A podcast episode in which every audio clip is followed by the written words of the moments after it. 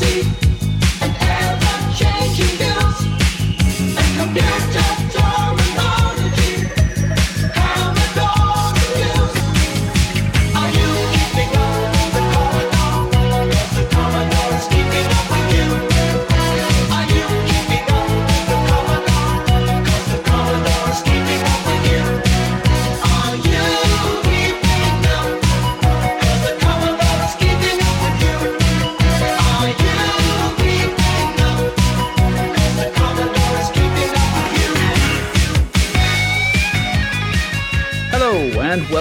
to episode 131 of Zapped to the Past. I am Adrian Mills and I'm joined as always by Mr. Graham Raddings. If you have not listened before, this is a podcast where we discuss games that were released for the Commodore 64. We're using the magazine Zap 64 as a monthly guide for the games to focus on, but we are in no way affiliated with Zap 64 itself. This week, we start our look at September 1989 and the first batch of games reviewed in issue 53 of Zap 64, along with what was also going on in the UK singles and albums chart that month. Graham, the games are getting fewer, but is the quality getting higher? Please inform us. Welcome, Watchers of Illusion, to the Castle of Confusion. In this exciting, fun packed episode where we shout directional commands at someone to put bread in a bag, we go into yellow bird mode and head on a quest to rescue a bunch of our cute Kiwi friends from the clutches of an angry walrus. Yep, it can only be the C64 version of the New Zealand story. We also see exactly how many crap C64 developers it takes to ruin an Oscar winning animation franchise in Tom and Jerry, Hunting High and Low, and then get our gang of phonetically named operatives together to storm an embassy and rescue some folk in the sneak and seek game Hostages. Before we shout caution team and encourage someone to hold up a lamp of remembering to ward off a giant toad, we also tune up our engines, get our co-pilot in the passenger seats and head out for some micro car dirt racing in the nifty but miles per gallon challenged Rally Cross Simulator. We time travel to 1984 and the potentially IP infringing world of the armed vehicular helicopter vigilante in the pre-elite game Blue Thunder before finally exploring the deep science fiction marketing spin and lofty claims of yet another shoot 'em up in the deja vu strewn Dominator. At least one of these games is making grand claims about being a whole new game genre, and one is a fork in the eye of classic animation. I didn't even know rubbish nonsense was a genre type, but it is.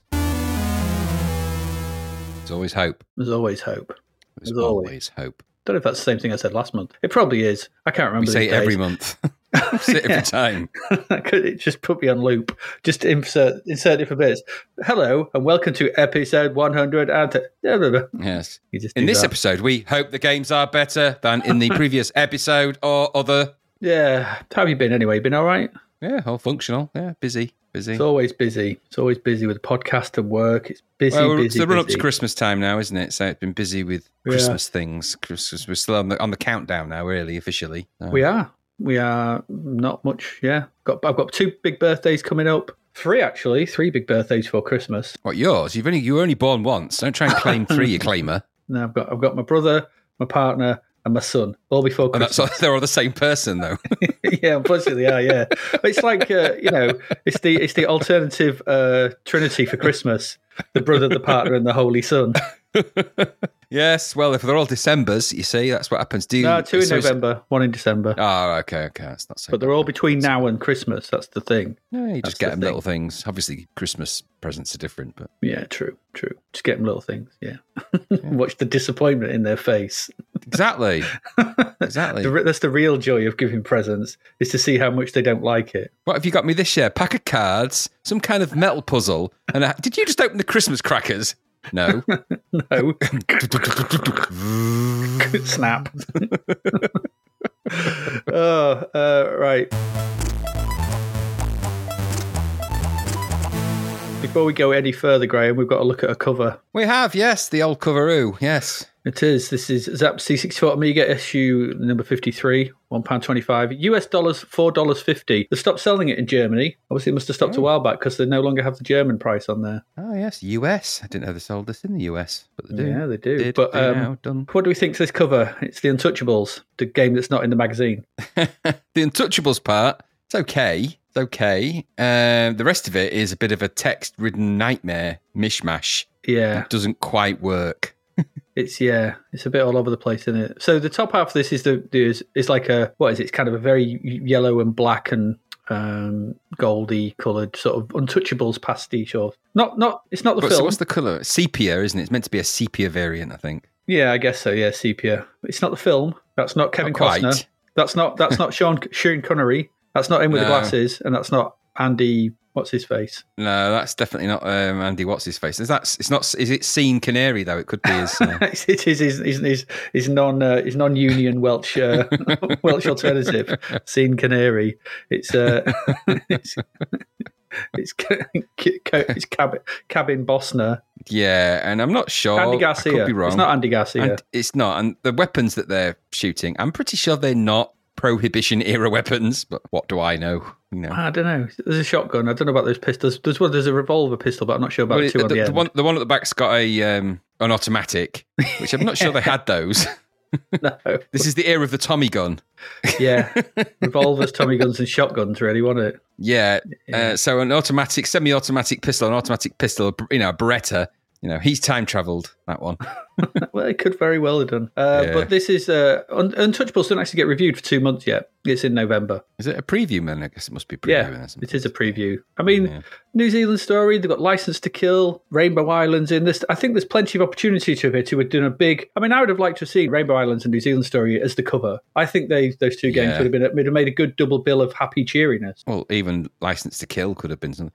The thing is, I think what there is is, I think, and this is something that I've noticed since it became C64 Amiga, there's too much to try and review. So the covers have just become a bit nothing because they've just got so much text and so much varying iconography from all the different games that are inside. I mean, look how many games are mentioned on that cover. No wonder that it, the covers become a bit of a mishmash and tonally it's a bit, it's just a bit nothing really. I mean, I know it's untouchables, but is it though? Yes. And I guess it. I mean, it is. It is, but it's just it's still, it shouldn't be. Give it two months. Then you can have your Yeah. untouchables. You've done your Batman Yeah. cover. Then we had Batman last month, didn't we? And that wasn't. Yeah. That's not till November either. And I, I'd get the feeling that Ocean may have sponsored that cover with the Ocean's coming mega hits. yeah, and the you know uh, Ocean's big screen entertainment. Ocean's coming mega hits. Ocean, Ocean, Ocean. Did we mention Ocean? yeah, they, they could they could very well have done. I'm not sure I like the Crazy Kiwis C64 Carnage either. No, it's a bit. I mean, that's the only Ocean game they haven't mentioned is by Ocean. Ironically, yeah, that's true. Oh, is that by Ocean? Oh yeah, it is. Oh, sorry. Yeah. Um, yeah. yeah, it is. Yeah, yeah.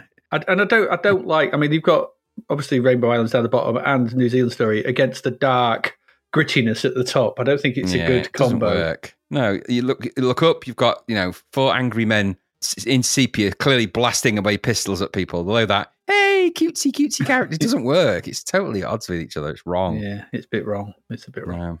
No, don't like it. Sorry. No, I don't either. That's well drawn, but uh, but not for us. Not for us. no, it's just I just don't. I think that they're losing their way with these covers because they don't know what to put on the cover. And there's no one Yeah. C64 game to rule them all. It's just it's such a mishmash. It's like which one do we pick? Is it Amiga? Is it C64? You know, they're putting games on the covers now that aren't even reviewed. It's like I know they've done that before, but this is on an to a whole new level. Yeah, So, we're getting that quite a lot these days.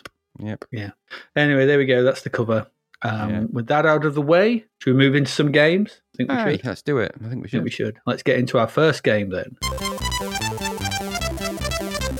And Graham, that one's over to you. We've mentioned it. It was small on the cover, but tell us all about the New Zealand story. Well, New Zealand story is a arcade conversion from Ocean, which is quite interesting, isn't it? The Ocean, Um, did you this say? was I didn't know. Publisher. Ocean. Oh, did you not know? No, Ocean. Just in case you didn't get the Ocean vibes, yeah. Ocean. Ocean. Ocean. It was. It's copyright Potato. Potato.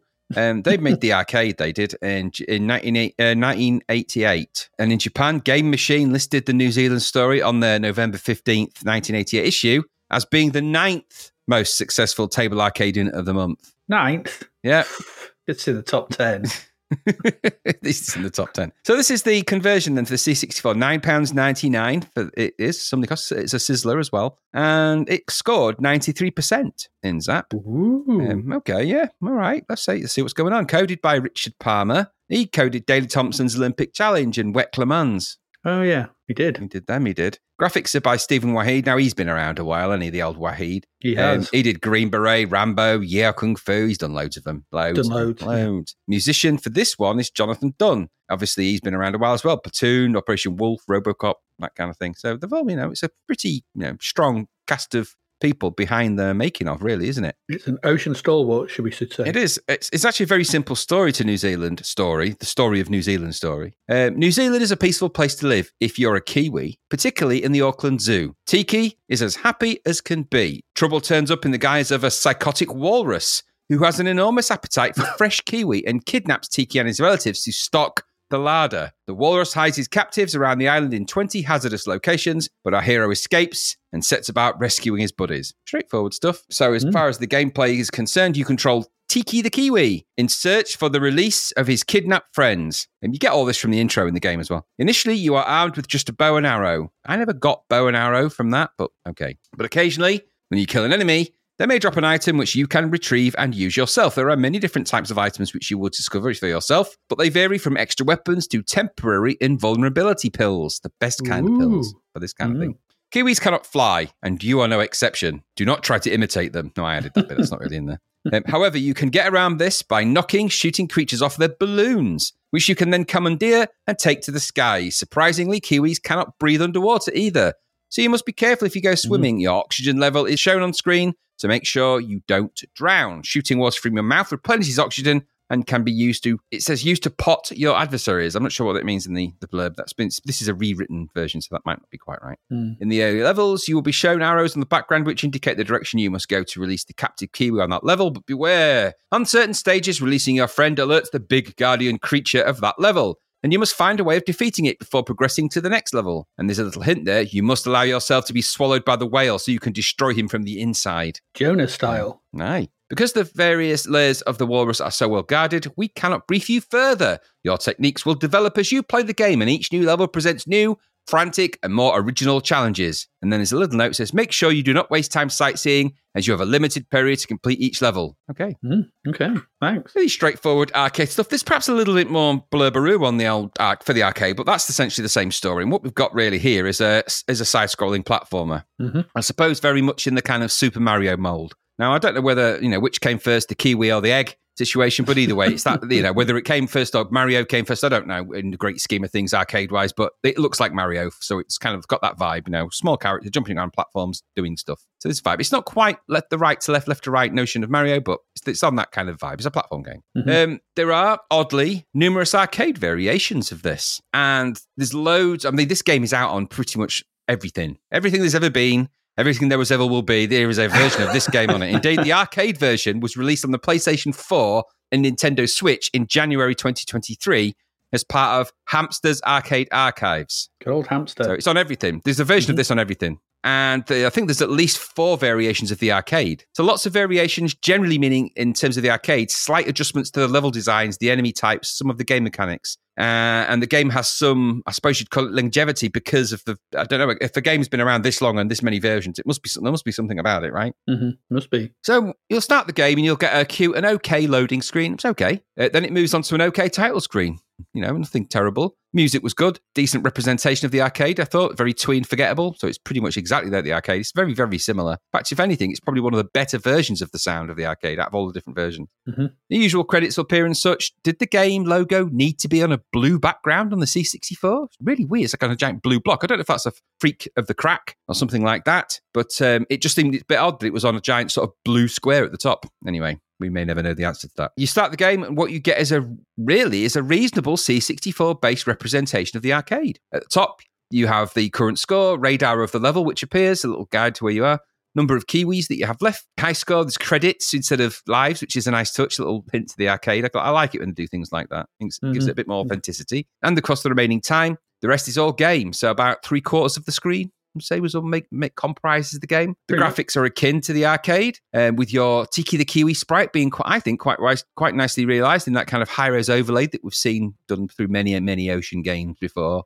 Mhm. Background details are all here too, obviously limited by the C64's colour palette and such, but they don't do a bad job of representing the levels. They look okay, just a bit busy. Uh, and they function and are essentially the same design as the arcade and they're kind of in the same places. So that's not so bad. As is the model for this kind of game, the screen scrolls around as you jump up and dive about the various platforms on your quest. Is a little bit of a juddery skull. It's not super smooth, but that's actually the same in every version, including the arcade. So it's not like it's a smooth, smooth. It's just, it's, I don't know, it's not super, it's not super juddery or anything. It's just not smooth. It's not butter smooth. Not, you know, It's, uh, lubrication it's, smooth. It's, pe- it's crunchy peanut butter smooth rather than Yeah, smooth yeah, crunchy peanut is. butter. Yeah, I think it's, but it's not, it's not, it's not distracting. It's just, you know, No, I mean, everyone likes crunchy peanut butter. Yeah, and it's it's in every version, so it's obviously you know they've converted it to every version anyway. So it scrolls around as you jump and you dive around the various platforms on your quest to find your kidnapped friend. You remain mostly central, the screen scrolling around you, which I thought was okay. So it- you don't, mm-hmm. it's not a push scroll where you're sort of pushing yourself off the screen and running into things too far to the left or right. Mhm. Controllers with the joystick, left, right, and up to jump, fire to shoot, and when you're on a balloon, left, right to move around, etc. So you quickly get the idea of how it controls. Very old school arcade at the end of the day. The enemy sprites are not as well realized as the main sprite. I think it's fair to say they're very medium res, and as such, their colors tend to make them blend in with the busy backgrounds. Some of the initial levels have a kind of brown brick detail, and the snail-like creatures. Yes, they do look like something else. Do sort of merge with the scenery. Add to that, they will shoot at you and those bullets will quickly lose it get lost in you'll lose a life and they get lost in the scenery somewhat. So that there is some detail about that that is a little bit disappointing in that if they'd have kept the graphic touches consistent this would have been really really crazy good but unfortunately they didn't. So and i guess Mhm. that's a compromise with the c64 and we'll come to a little bit of that in a minute. As in the arcade you can actually touch the enemies you, as you jump around. So you can touch them they don't kill you on contact but their bullets do. And there's some of the scenery does which is quite a nice touch actually. That's straight out the arcade. The arcade plays every version plays that way. So if you jump up up through the platforms which you can do to jump up and land on them if there's an enemy there jumping up and touching that enemy won't instantly kill you so doesn't just doesn't do that but they will do that if you sort of hang about and they'll throw and stab you and shoot at you and do that sort of thing so that's quite an interesting touch so there are some scenery spikes and things a little bit in there. There is some a little bit of that, and it's often difficult to know whether they're going to harm you or not. Not clearly, very clearly Yeah. indicated, Yeah. which is a little bit of a mistake in this. But that's the same as the arcade. The arcade has that, but it's a bit more obvious in the arcade because the background isn't quite so eye-wateringly sort of blendy. Yes. And then, of course, periodically there's some enemies that will appear out of like window door things that appear. Now, these are clumsy animated and they appear really clumsy on the C64. They're meant to be sort of, I guess, sort of they sort of beam into sort of various areas and then they unleash like a balloon creature, but the creature that sat in a balloon. Now, they look quite neat and tidy in most of the other versions. C64 one, these gigantic blocky things appear and this yeah. sort of things hoy into view. And it's just felt a little bit slapdash that. It- Yeah, some of those some of the details of the game feel a bit slapdash like that but it suppose it's all you know you can get once you shoot the enemy off that you can jump on that balloon and fly around which is exactly as you can in the arcade and you've got free pretty much free reign of the screen when you do that as well Mm. so it's not Yeah. like you're restricted so that again that's straight out of the arcade and i have to say this that's there's an impressive adherence to the arcade, even though you can see where they've had to compromise things. So the early levels have some arrows to guide you, as I already said. And they, the idea is that they guide you around this to where you'll find your kidnapped and caged compadre. Only in the C64 version, and it's the only version that does this, they're not there. Not in the cage. They appear when you touch the cage. They sort of go, hello. Yeah. Why? Why are every other version, every even the Amstrad Spectrum, every version has your compadres in the cage, and then you go to the cage. Which now, are granted, the Amstrad version they don't look quite like kiwis when they appear. They're kind of giant yellow splats with what might be a beak. But at least they're inside the cages like they are in the other versions. The C64 one, it's really weird. It's a really strange detail that they're not in there. But okay, it is what it is. So when you do fly to that, you'll touch the empty, you'll touch the empty cage. The bird will appear and go, "Thank you, hello," and then it's on to the next level, and so it goes on. Hmm. Now I don't know why that bird's cage is empty. It did throw me a bit. That anyway. There's five stages to this with four timed levels in each stage, and at the end of each fourth level, there is an end of level boss. Killed in the way these things usually are, of course, jumping and shooting and figuring it out on the fly. The bosses are actually pretty big in this, it has to be said, and quite impressive. Although you'll um, obviously you'll face the final walrus at the end, and indeed there is an actual ending to the game too. I don't believe it's a walrus in the arcade. I think that's an ocean thing. I think Ocean have made it into walrus. I think it's got another kind of designation. I don't. I mean, it looks walrusy, but I'm pretty sure it's not a walrus. I think it's uh, some other creature. But anyway, it's a walrus for Frozen. They just decided it's a walrus. Whatever. The wars from the ocean. Aye. So what we've got then, really, after all of that, so that's how you play the game. At four those levels, the idea is you get to the walrus, re- release all your compadres. The final one you release will see you get into the final battle with the walrus, and when you do that, hey, you won. It's a long way to go. And I tell you what, these levels, some of these levels start off short. Later into the game, the levels are long because they're more like a maze, and you've got to really try and Yeah. navigate and find your way around. And that's actually very, very difficult to do in these games. The difficulty goes from being quite cute to being insane on this game very quickly. So by the time you're going through the first few stages, you think, oh, this is all right. Don't get used to that. as soon as you're in the next one, into the caves, you will know pain. um, so what we've got is a 60, C64 conversion that captures pretty much most of the arcade sentiment, as more often than not, okay graphics, a tad busy backgrounds for the eye later on, but the whole game is here, including the bosses and the end. All the music is a direct version of the arcade, and it's, well, I say that the music is a shortened version of the arcade, so it's a bit on a bit of a tighter loop, which you know, depending on how you feel about tight loops, can get you, you know, either be okay or it can do soon annoy. It just depends. Um, but there's a little bit of a jingle for everything, like in an arcade, so it's got all of that, which is quite nice, and it's all in a single load. Which is pretty Yeah. impressive, actually. I mean, that Mhm. in of itself is quite impressive. There's things to be applauded as well when you think about it. This is a good go at the arcade. It has the scrolling, level design, even the larger levels here, and the enemies. It's all packed in there. There's some issues, of course, that go with that. As is often the case, the sprite multiplexer, which is doing a lot of stuff here, to be fair, clearly starts to struggle, which can and does cause glitches, twitches, and that kind of thing. hmm Weird frozen enemies will appear that get stuck on platforms and don't move. Bullets that pass through things or bullets that don't kill anybody. There's all sorts of little weird glitches and things like that that occur. They can and do happen and can and will cause you issues as you play through. There's no way around that. I guess it's a limitation of eight sprites and a C64 with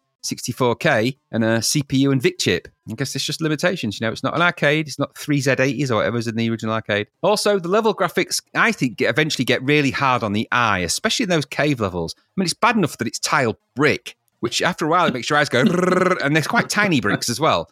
But in the caves and in later levels, they, there's just a repeat, a very tight repeated pattern, which Yeah. doesn't lend itself to lots of jerky, slightly jerky movement. So I know that we said it's not smooth scrolling, and that's okay. But you know, if you um, amplify that with tiny brick patterns, you know, my 50 year old eyes were starting to go, hey, hey, hey. um, but you know what?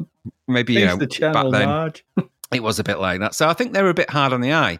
Um, and I get the I get the predilection for brick and tile based backgrounds as a memory saver. I mean, it's obvious why they've done it because it's Hmm. you know it's a good yeah. way of do, doing that. Okay, fair enough. But on top of that, sort of you know eye stretching, eye breaking things, some of the enemy sprites do get lost in that. That's a problem. Yeah. And then when you combine that with the flickering and everything else, and the, and the sort of the twitching and the multiplexer start to lose its mind, it all gets a bit trying on the patience in the eyes at certain points. And I can tell you something: at least two of those levels have a really short time frame on them as well. There's two or three of them, in fact, and that's really something. That's something really odd. It seems inherited from other 8-bit versions because when I did a check on the others, a lot of them have really tight timelines for the levels, especially the Amstrad version. So chances are on a couple of those levels, there's no way you're going to get through them without losing a life. Because if you don't, if you run out of time, you lose a life. So I hmm. don't think there's a way of getting through them. Now you can gain extra lives in this because you can collect letters and it spells out a word. I forget what the word is now, um, but it spells out a word. And if you get all the letters, well, you get an extra life. So okay, you can do that. Uh, I think it's extend. I think the word is you collect because some of the enemies obviously drop stuff. And like I said before, the music is mainly here, but it's a, it is that shortened version. So I suppose the question is really, you know, is there enough of the arcade here to give it a good good playability,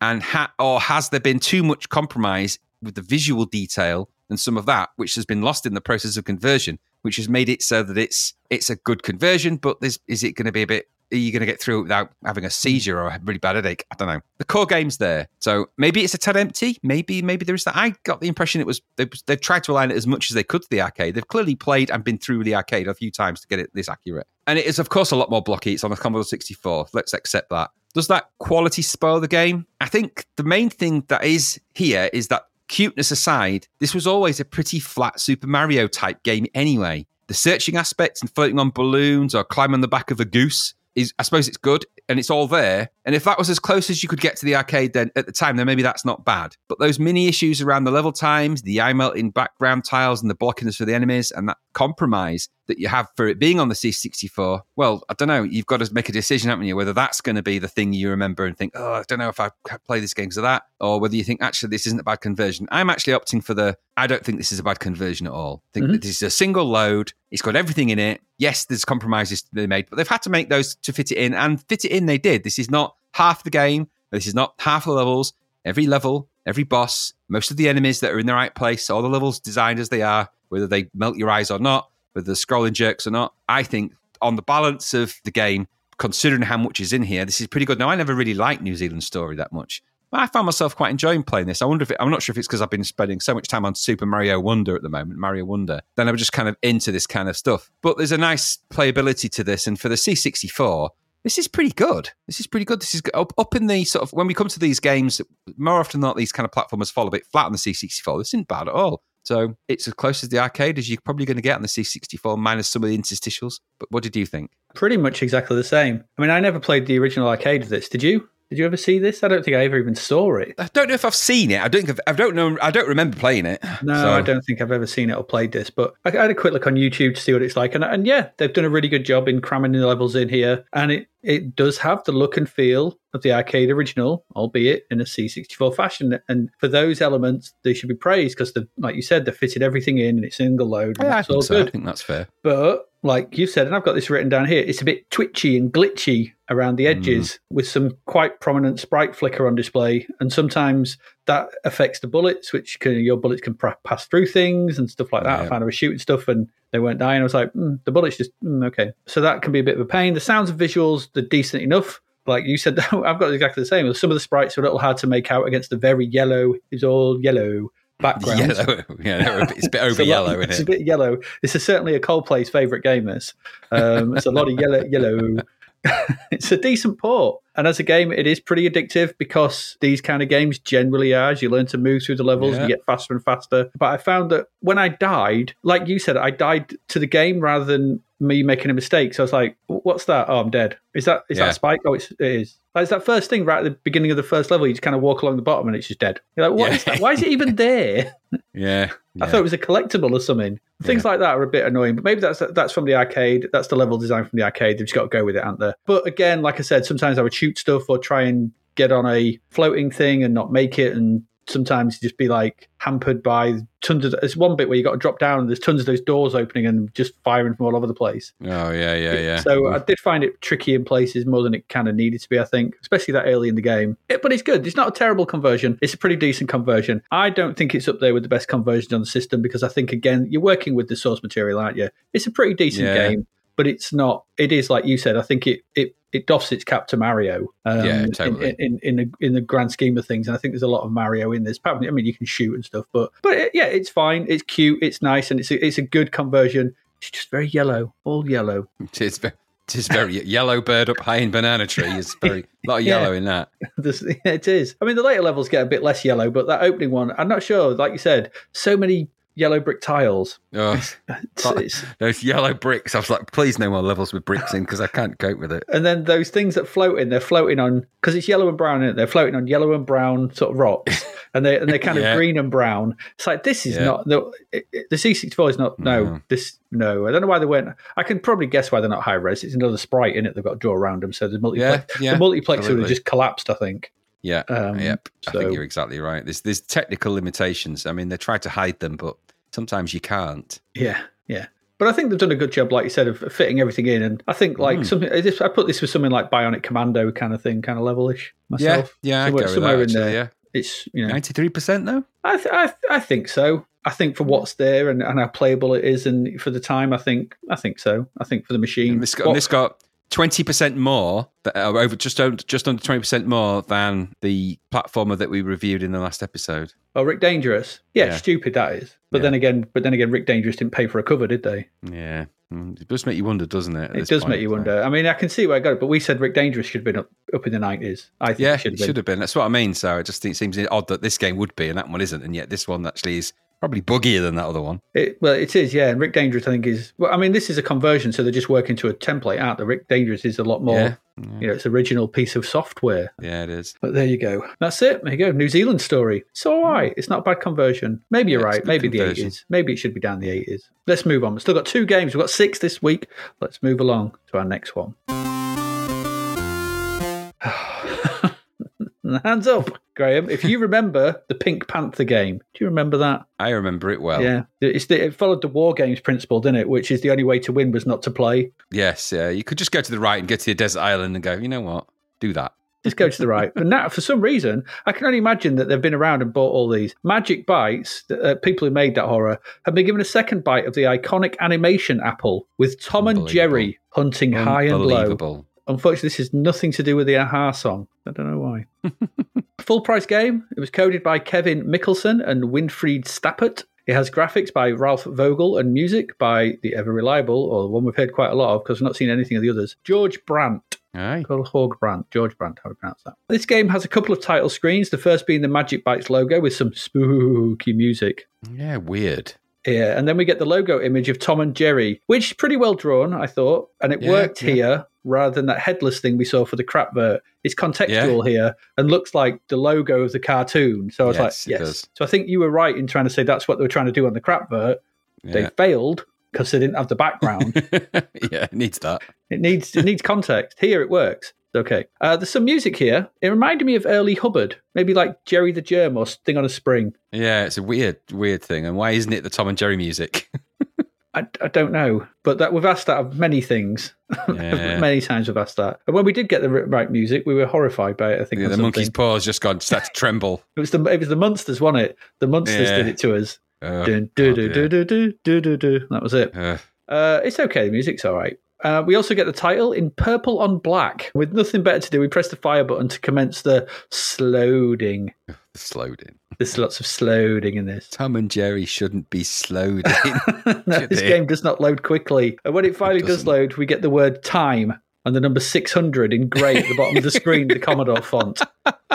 Nothing promises a wacky adventure like a grey font on a black screen. yes. I mean, I was, I So was, I was like, amazing time. I was hooked. Yeah, the game world then the game world then scrolls on from the right to the left, and we have a side-on view of a living room with Jerry perched on a shelf on the left of the screen. I'm just going to stop here and kind of let you know what the game's all about because I've kind of got this part because there's the instruction manual. It, it well, it starts off with a couple of poems, one from Jerry and one from Tom, which I shall now read. Jerry's poem goes like this: I love cheese. Give me more, more to fill my tummy. Stinky cheese, runny cheese, yummy, yummy, yummy. That sweet smell drives me mad, makes me look for more. I eat the bits around the holes. The holes are just a bore. I love cheese. cheese God. is my life. I dream of cheese at night. My whole world is made of cheese. Now I need a bite. Aye. Okay. Tom's poem goes like this That fat little mouse is my delight. I'm after him day and night. I will catch him, come God. what may. If I'm not hit by bullets, stray. And when I do, then do not grieve. Congratulate me as you leave. what? I don't know. Bullets stray. Yeah. if I'm not hit by bullets, stray. Oh, I hate it when they do it that. That- that's just the sign of a shit poet. yeah, I know it is. I will catch him, come what may. If I'm not hit by bullets, stray. Just Honestly, was this written by Happy Gilmore? don't know. Shooter Crap. McGavin's poem, isn't it? Yeah. So it's rubbish. That's what it is. So Jerry is desperate for cheese, and Tom is out to stop him. That's the game. All right, that's it. Uh, you control Jerry, and your job is to navigate the platform-style world of the house you're in and collect and eat as much cheese as possible. Controls are simple enough: left and right to move, fire to jump, and down when on a suitable object to try and drop it, hopefully on Tom's head. As you move across the levels, Tom will emerge from the right and try to catch you. He does this in two ways. First, he can jump and, and knock you off any shelf you may be on if he can reach you. And second, once he has done this, he will pounce on you on the floor. If he does this, then you lose 30 seconds of your 600 allowed at the beginning of the game. I hate the fact that it just doesn't say 10 minutes. No, don't. 600 time. You got 600 time, Graham. So stupid. That's too. That's longer than the cartoons were. 600 Stupid time. idiots. Yeah. Anyway, yeah. The uh, like at the beginning of the game, the script when it does catch you, the screen goes black, and you start again where you left off. There are also mouse holes which you can enter in the skirting boards. Entering one of these takes you on a trippy 3D section where you oh, navigate Oh, God, the that bit. multiverse to re-emerge in another room in the house. That bit. Why? Why? Why? Down these tunnels, stray bits of detritus will need to be avoided, like bowling balls and other kind of crazy crap. Whilst floating bits of cheese will need to be eaten. Dumb. I, thought I'd eaten some. I thought I'd eaten a bit of wrong cheese when these bits happened. I was like, oh, I've eaten some. That cheese was off I had at lunchtime. Make what's going on. there are four different rooms levels, and you need to collect every bit of cheese in them before heading back to room one and the cheese store for some reason. I thought he was just eating the cheese. Why does he need to go back to a cheese store? And why is that predicated on him eating all the cheese in the house? Why don't you just go to the cheese store if he loves cheese? Yeah, which you could do. It makes little sense, this, but you won't care because this game is not very good. The graphics, I guess, are pretty decent. There's an okay Tom and Jerry moving about the screen, and the background objects, they're, uh, they're okay. But I went and played 1984's Henry's House the other week, and they're well, Mhm. they're doing well better in that. That, those background graphics in those rooms in Henry's house are much better than these. They're not that great, but they're, they're, they're, they're, they're serviceable and passable. But, however, the game is horrible. Horrible to control. Jerry moves and reacts really slowly, far too slowly to avoid Tom. Remember Jerry in the in the um, cartoon? He's like running Yeah. and legging it, skidding Fast. around fast, running away from a cat. And this is like That's so stupid. it's far too slow to avoid Tom in any great way. And time and time again, I was knocked off the shelves. Sometimes I was knocked off shelves into areas where I couldn't move and just grabbed by Tom. The shelves are all solid objects as well. So that's really annoying. So it's basically just a block. Yeah. It might as well just be a block. Because it says, uh, as is everything on them. So you can't jump up through them, walk through, ob- walk past objects. Everything is solid. Not, not like in a lot of platforms where you can just run along the shelf and maybe jump up on stuff. No, you can't jump up to the next thing. Nope, nope, none of that. Nope. You got to go around the edges. It's the edges for you. You can only jump on them from the side. The same goes for objects. You can't run past them, as he said. You must try and jump over them. Jerry will often get stuck on them, and this causes more frustration. You can try and knock some of the objects off the shelves onto Tom, but this is an onerous and tricky task because it moves so slowly, and then they just fall past him. And it doesn't always seem to work. And when it does, Tom isn't rendered unconscious for very long, so he'll soon be after you again. It's all very annoying. As a platformer, this is very lacking. The levels are not particularly hmm. well designed, and the controls are leaden and unresponsive. The goal of the game is boring, and the simplistic nature of it all will soon have you running for your own mouse hole to get away from it. We've recently played things like Rick Dangerous, Giana Sisters, and this very issue, New Zealand Story. We've got Rainbow Islands next week. Both cute style platformers render this utterly redundant in just about every way. The whole nature of Tom and Jerry is crazy, fast action with moments of mad panic and the ensuing fun of that coming thick and fast. Making your game a boring, lumpy collectathon about cheese is simply missing the point. Even if you do try and include some of the mouse on cap violent action, a boring, clumsy game that once again is not worthy of the license. Ass. Yeah. What did you think? Well, let me just preface this and explain that I am a massive, and I mean massive, Tom and Jerry fan. Early Tom and Jerry, the classic Tom and Jerry for the 60s happened.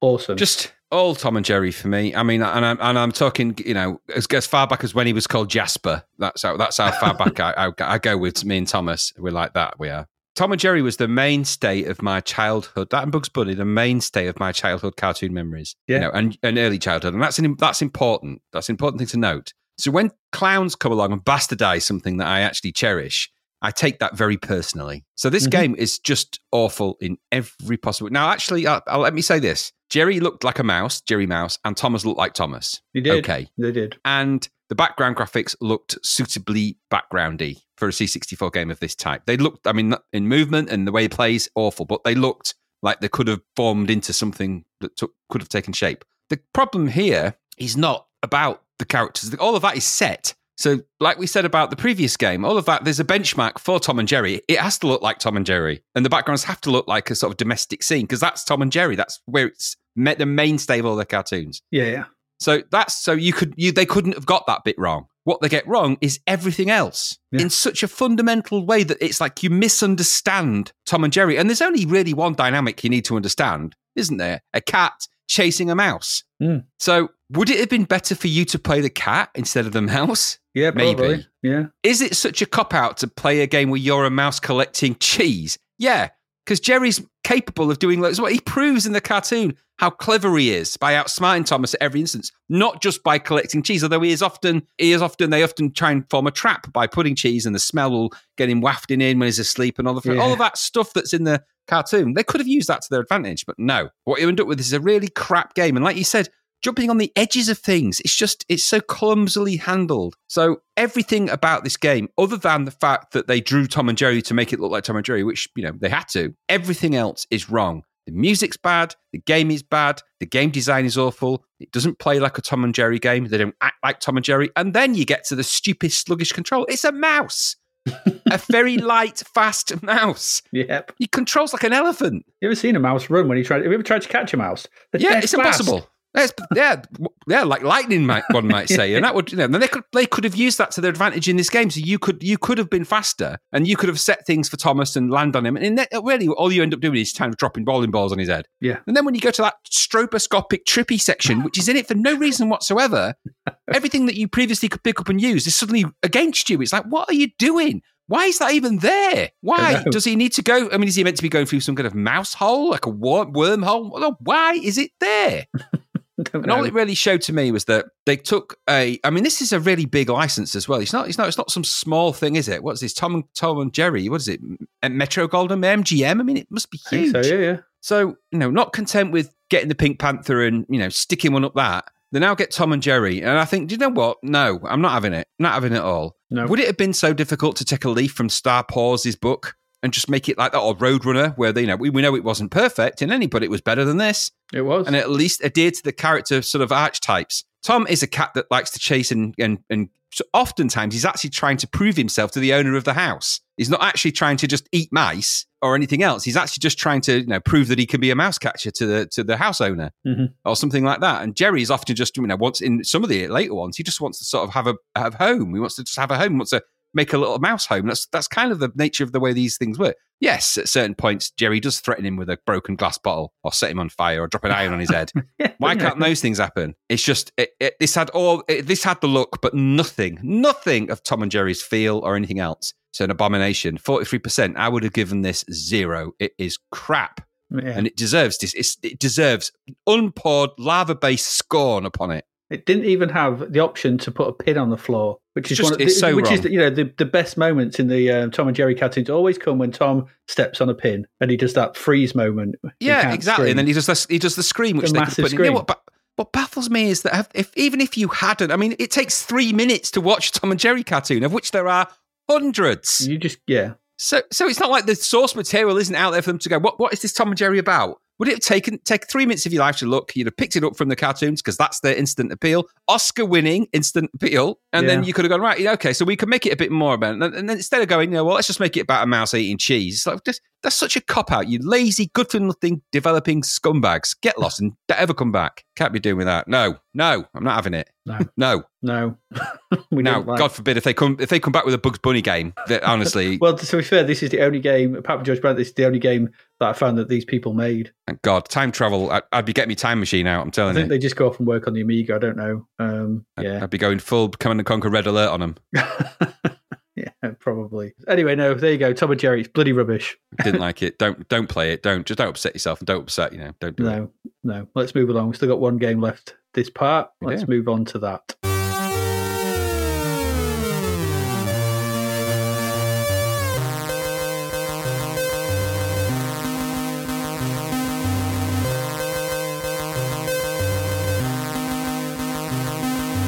Graham, it's time for you to uh, rescue some hostages. Yay. Okay, so this is an Infogrames game. Um, it was nine ninety nine. Got sixty six percent in Zap.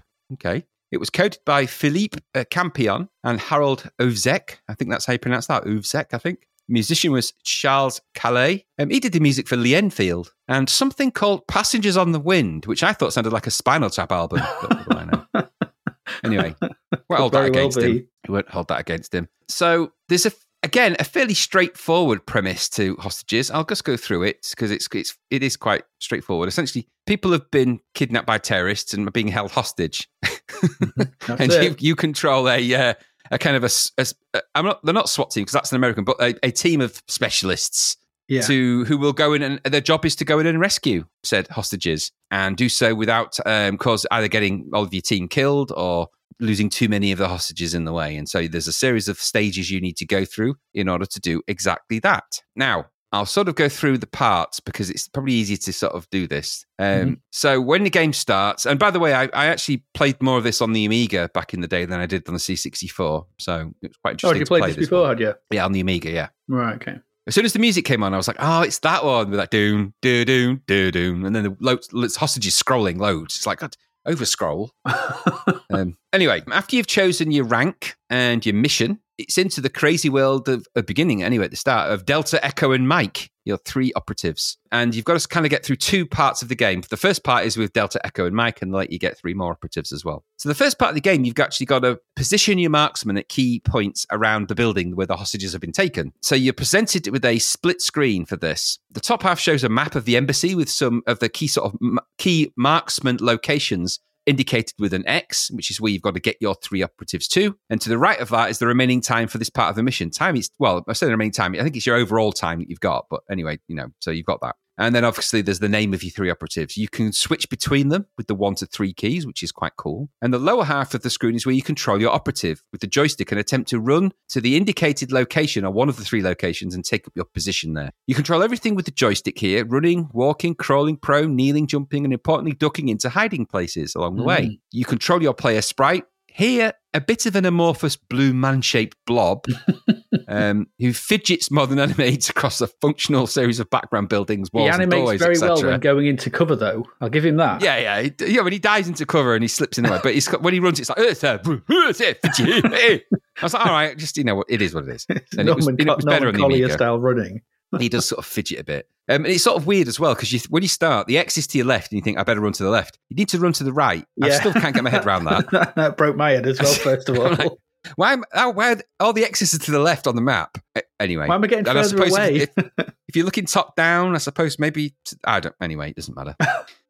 suppose you'll you'll see because you're seeing the back, aren't you? Where yeah, where yeah. he's going into. I can't. Yeah. Okay, I kind of see it, It but sort, it sort of makes sense. But anyway, you, you, you soon figure it out. You know, Yeah. You just go, don't go the way you think, and you'll be okay. Mhm. So as you're sort of fidgeting, "Richard, hey, and then you'll see these um, searchlights, and they're scanning for you. Now, the idea is obviously don't get caught out in a searchlight because that's you know you're going to get shot. And they do shoot at you, and they'll hit you, and Yeah. that's one of your operatives, you know, dead. No on that, and you only got three goes from because you've got three operatives. And at this point, if you lose all three, well, that's it. The game's over, and it's back to the drawing board a little bit. Mhm. So the idea then is you run along, avoid the searchlights, which means you can duck under cover because there's little bits with walls where you can leap over, doorways you can dive in, windows you can heroically leap through, um, or you can go prone, you can crouch. This, you know, you've got you know you've got control over trying to not be seen. How to not be seen is the kind of the key here. Mhm. And so you'll run and do all of that stuff until you get to the vantage point. When you get to the vantage point, you then switch to one of the other operatives, and then you've got to try and do that three times to get into position, which is all fine. So, like like I say, don't get shot is the best thing, and just you know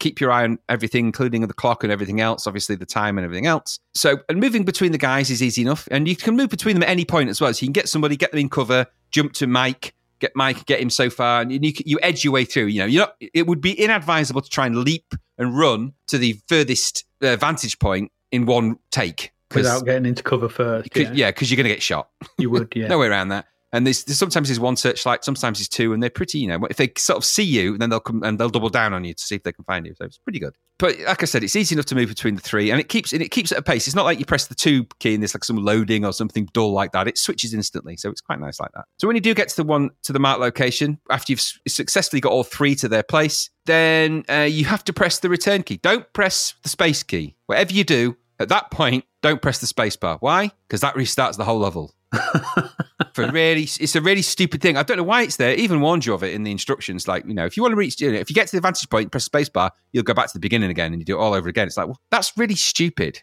Why have you put that in?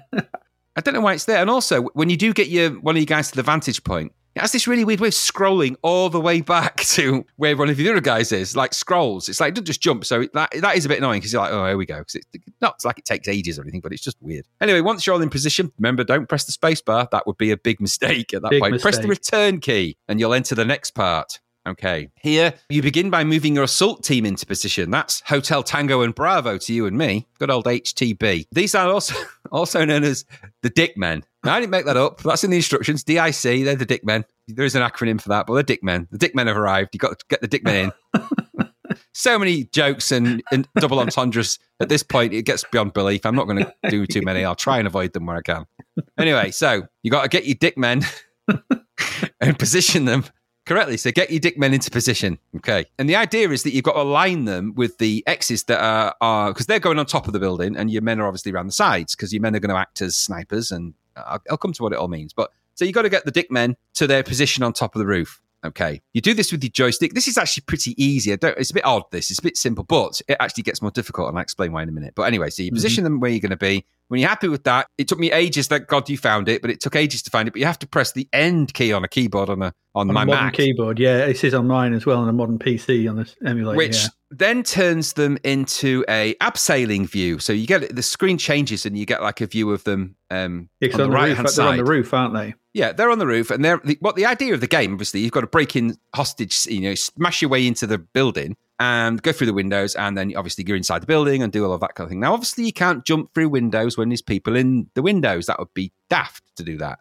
Mhm. And So as you abseil down the building, you oftentimes you'll abs- and abseiling down is funny because you'll go down, like super cool, super animation, slide down the rope.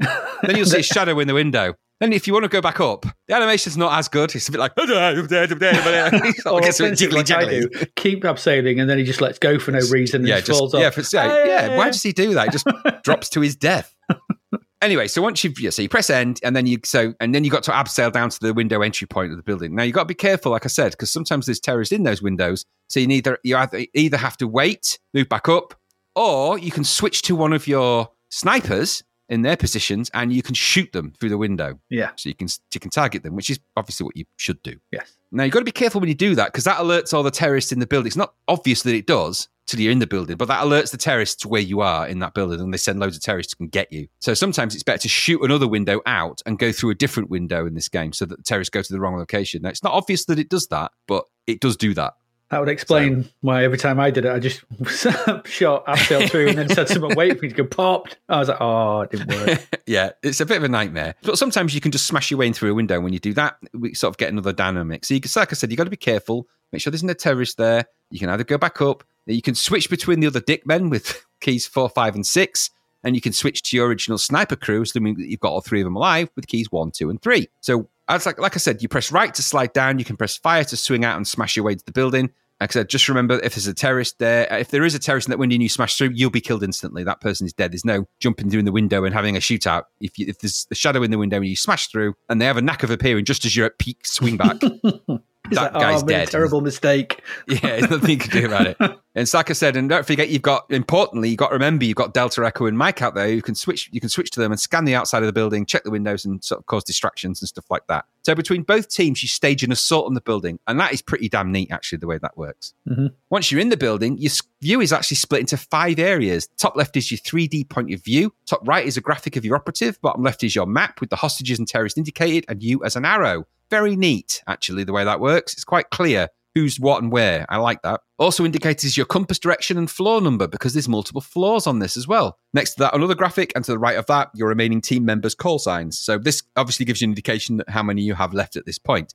Now, bear in mind, you can go into the building with one operative, two operatives, or three operatives. And in the later levels, you'll need to go in with all three and you need to cover each other, cover each other's back, because I can tell you it gets really hard. But for this beginning one, I went in sort of as one operative and I was able to just go on some kind of kill crazy. You just went full on Lewis Collins from Who Dares Wins. I did, yeah, yeah, I did. It was very who dares wins, very heroic. So a couple of other indicators. You've got a, a compass direction and your floor number, like I said, on there as well. So you, you sort of know where you are. And the idea here is you can go room to room, corridor to corridor, looking for terrorists or hostages, or sometimes both, because they'll be in the same area. You can move around your joystick with the view. Then it's kind of a rotational view. So you sort of rotate the view in the top left, three sort of point of view. Push Hmm. forward to go forwards if there's if you're in a corridor, but it works. It's not it's fast. It's not you know it's not sluggish. It's not it's not trying to draw fancy 3D. It's just zoom zoom zoom. But it works. It works in the context of what this is. So again, you are moving around the joystick. Aiming depends on the mode you're in because if you confront a terrorist, that engages fire mode, and then you've got to move your sort of weapon reticule, target reticule to where the um, terrorist is and shoot at them. Now, this isn't as easy as it sounds because you don't get like a little, well, you don't get a target reticule as such. You get like, a, you just get an idea of where you're shooting at, but eventually you'll shoot them and they go, uh, and you can shoot them. Just be careful you don't shoot the uh, hostages because that's bad. Killing hostages, bad. Keeping them alive, good. Hmm. And then once you've killed all the terrorists on a level, you can guide the hostages to the safe room for that level if you want to. Now, normally there's a room with one door and no windows, and on every, on at least on the top floor of, of every building that you take into this game. So you, you can guide all of your surviving hostages to that room, and then you can at least keep everyone safe. If the terrorists get wind that you're in there, they'll start killing the hostages, and eventually, of course, if they kill them all, then that's the game over for you. Mhm. So at this point, then you're sneaking around room to room, and you'll find yourself being quiet for no reason. but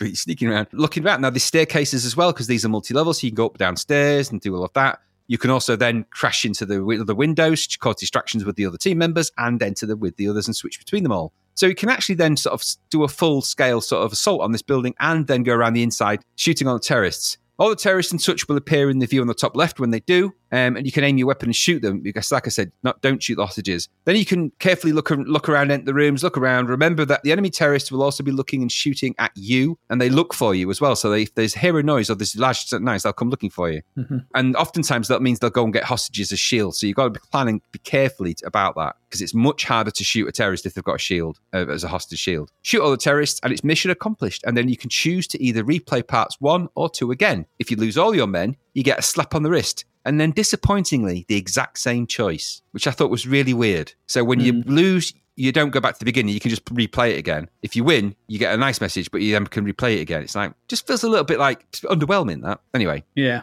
The level levels of difficulty are very intense as you try the harder levels in this. I can tell you now. And the maps are larger, buildings are taller, there's more complex, there's a lot more terrorists, and so it gets quite complicated when you're trying to navigate around because sometimes you find yourself surrounded by terrorists, and they will go and find the safe room and try and kill all your hostages as well. And there's, little bits of logic, AI logic, such as they are AI, but there's little bits of logic in this game that aren't immediately obvious when you're playing it, but they are in there, and it just play, have an effect on the dynamic of the game. So the question is really, after all of that, does this work as a game? And the answer the, for the main part is I think yes. The graphics could have been better, maybe, should have been, probably, really, for some parts, but they function and it sets out what it aims to do and achieve. The second part is a lot better than the first, but as a whole, it's coherent. If anything, this is just missing a bigger overarching objective. So obviously, you've got to rescue the hostages, but that's kind of it. But if hmm. this had been part of multiple missions and you had to work your way up, or there was some kind of ranking system or something like that, well, you're getting into more modern game territory there. But I think with missions, etc., that would have helped just give it a bit more around the edges. It would have gelled together a bit better if it felt like you was on a bigger mean, more meaningful mission or something like that, or it added up to something. So this is clearly shown, I think, in the winning and losing, which is essentially the same thing in this game, which is a bit disappointing. But okay, it is what it is. This is really 8-bit Rainbow Six, isn't it? That's what I was Kind of thinking. Yeah. Yeah.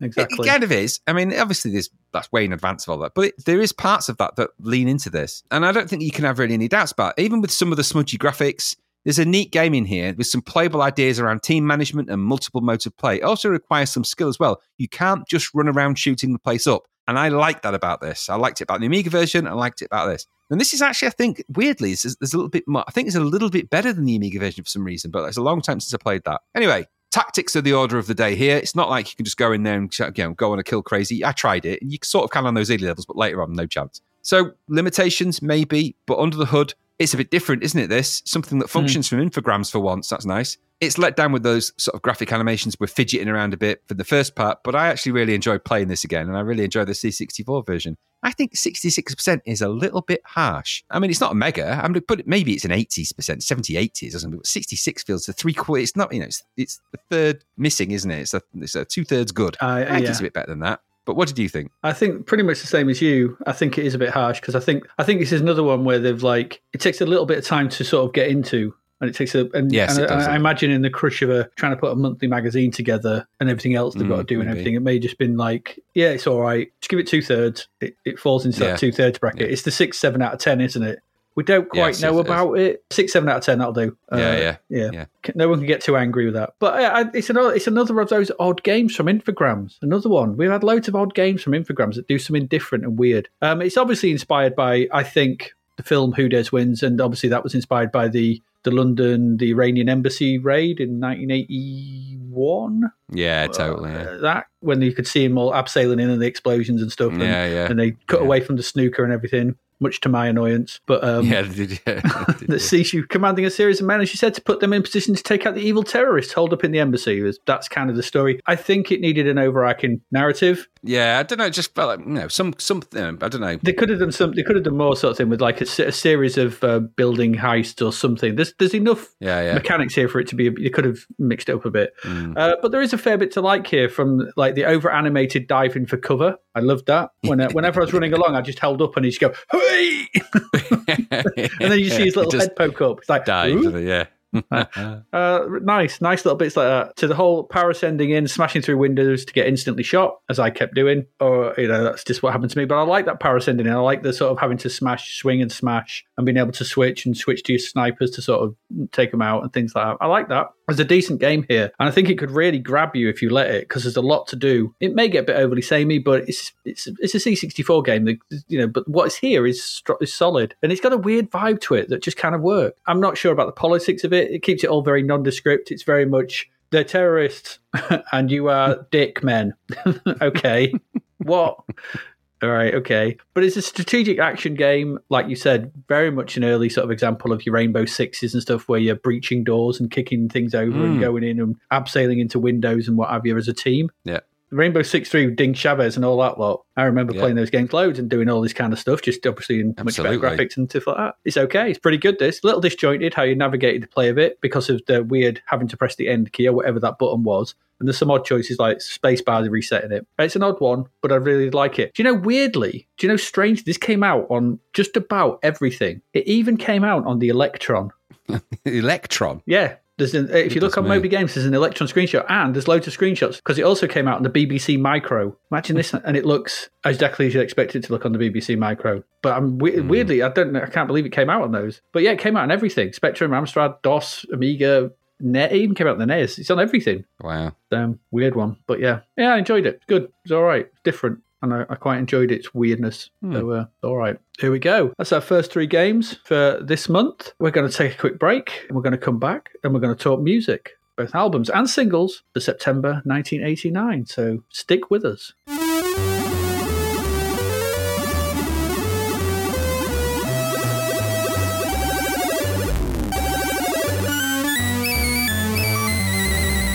And we're back. Let's get into some music. Number one single, Graham, for September 1989. It was, of course, Ride on Time by Black Box. All month. Yes. All month. All we were just blooming month. inundated with. Yeah, right on time. Du, du, du. And we said last time, you know, samples, troubles, pains. Yeah. yeah, absolutely. Let's not talk anymore about that. Uh, number one albums, though, we had loads this month. Uh, for the first week, Cuts Both Ways was still there by Gloria Estefan. She's hang- holding on. Holding on tight. Holding on to that sword cuts both ways. For the second week, we had Aspects of Love from the original cast. That was in for a week. Uh, this is the album of the musical, The Aspects of Love. A musical with music and book by Andrew Lloyd Webber. and lyrics is. by Don Black and Charles Hart, based on the 1955 novel of the same name by David Garnett. And it features the song Love Changes Everything. Love changes everything. Love, love changes everything. Yeah, no, Things I don't like that kind of thing. Whatever it goes. Yeah, I don't. Yeah, it's an it's one. Alfie Ball or somebody like Alfie Boe. Michael Ball, wasn't it? Michael Ball, one of them. Yeah, Yeah. all the think it was. bees. Ball, bow, and biscuits. I don't know. Uh, them, them three. Following that, for the next week, it was "We Two Are One" by the Eurythmics. Yeah, seventh album. Not Yeah, very good.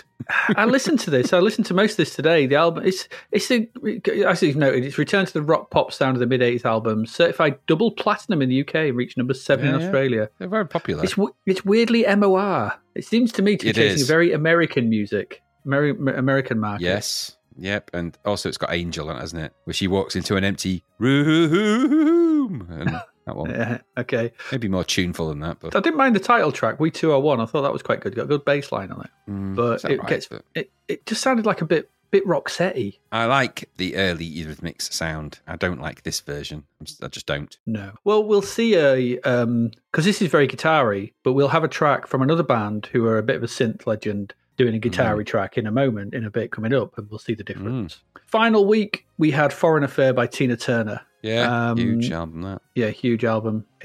It didn't perform as well as Tina Turner's previous albums, though. Private Dancer and Break. Every I know Break that Rule. weirded me out. That though, it didn't perform as well. It was multi-platinum in, I mean, multi multi-platinum in over thirteen countries. So how well did the others do? That this one is the poor one. This is the poor relation to those. It's just it seems mad. So it's because they measure it via the, obviously all the countries that you know. And it, if you look at the list, it's all on Wikipedia. It tells you exactly how many it sold, and it's millions and millions and millions in every country in the world. Yeah, It just It's seems ma- mad. It's the massive. same. It's like, oh, it's not as good as your other ones. How did how good did they do? very well.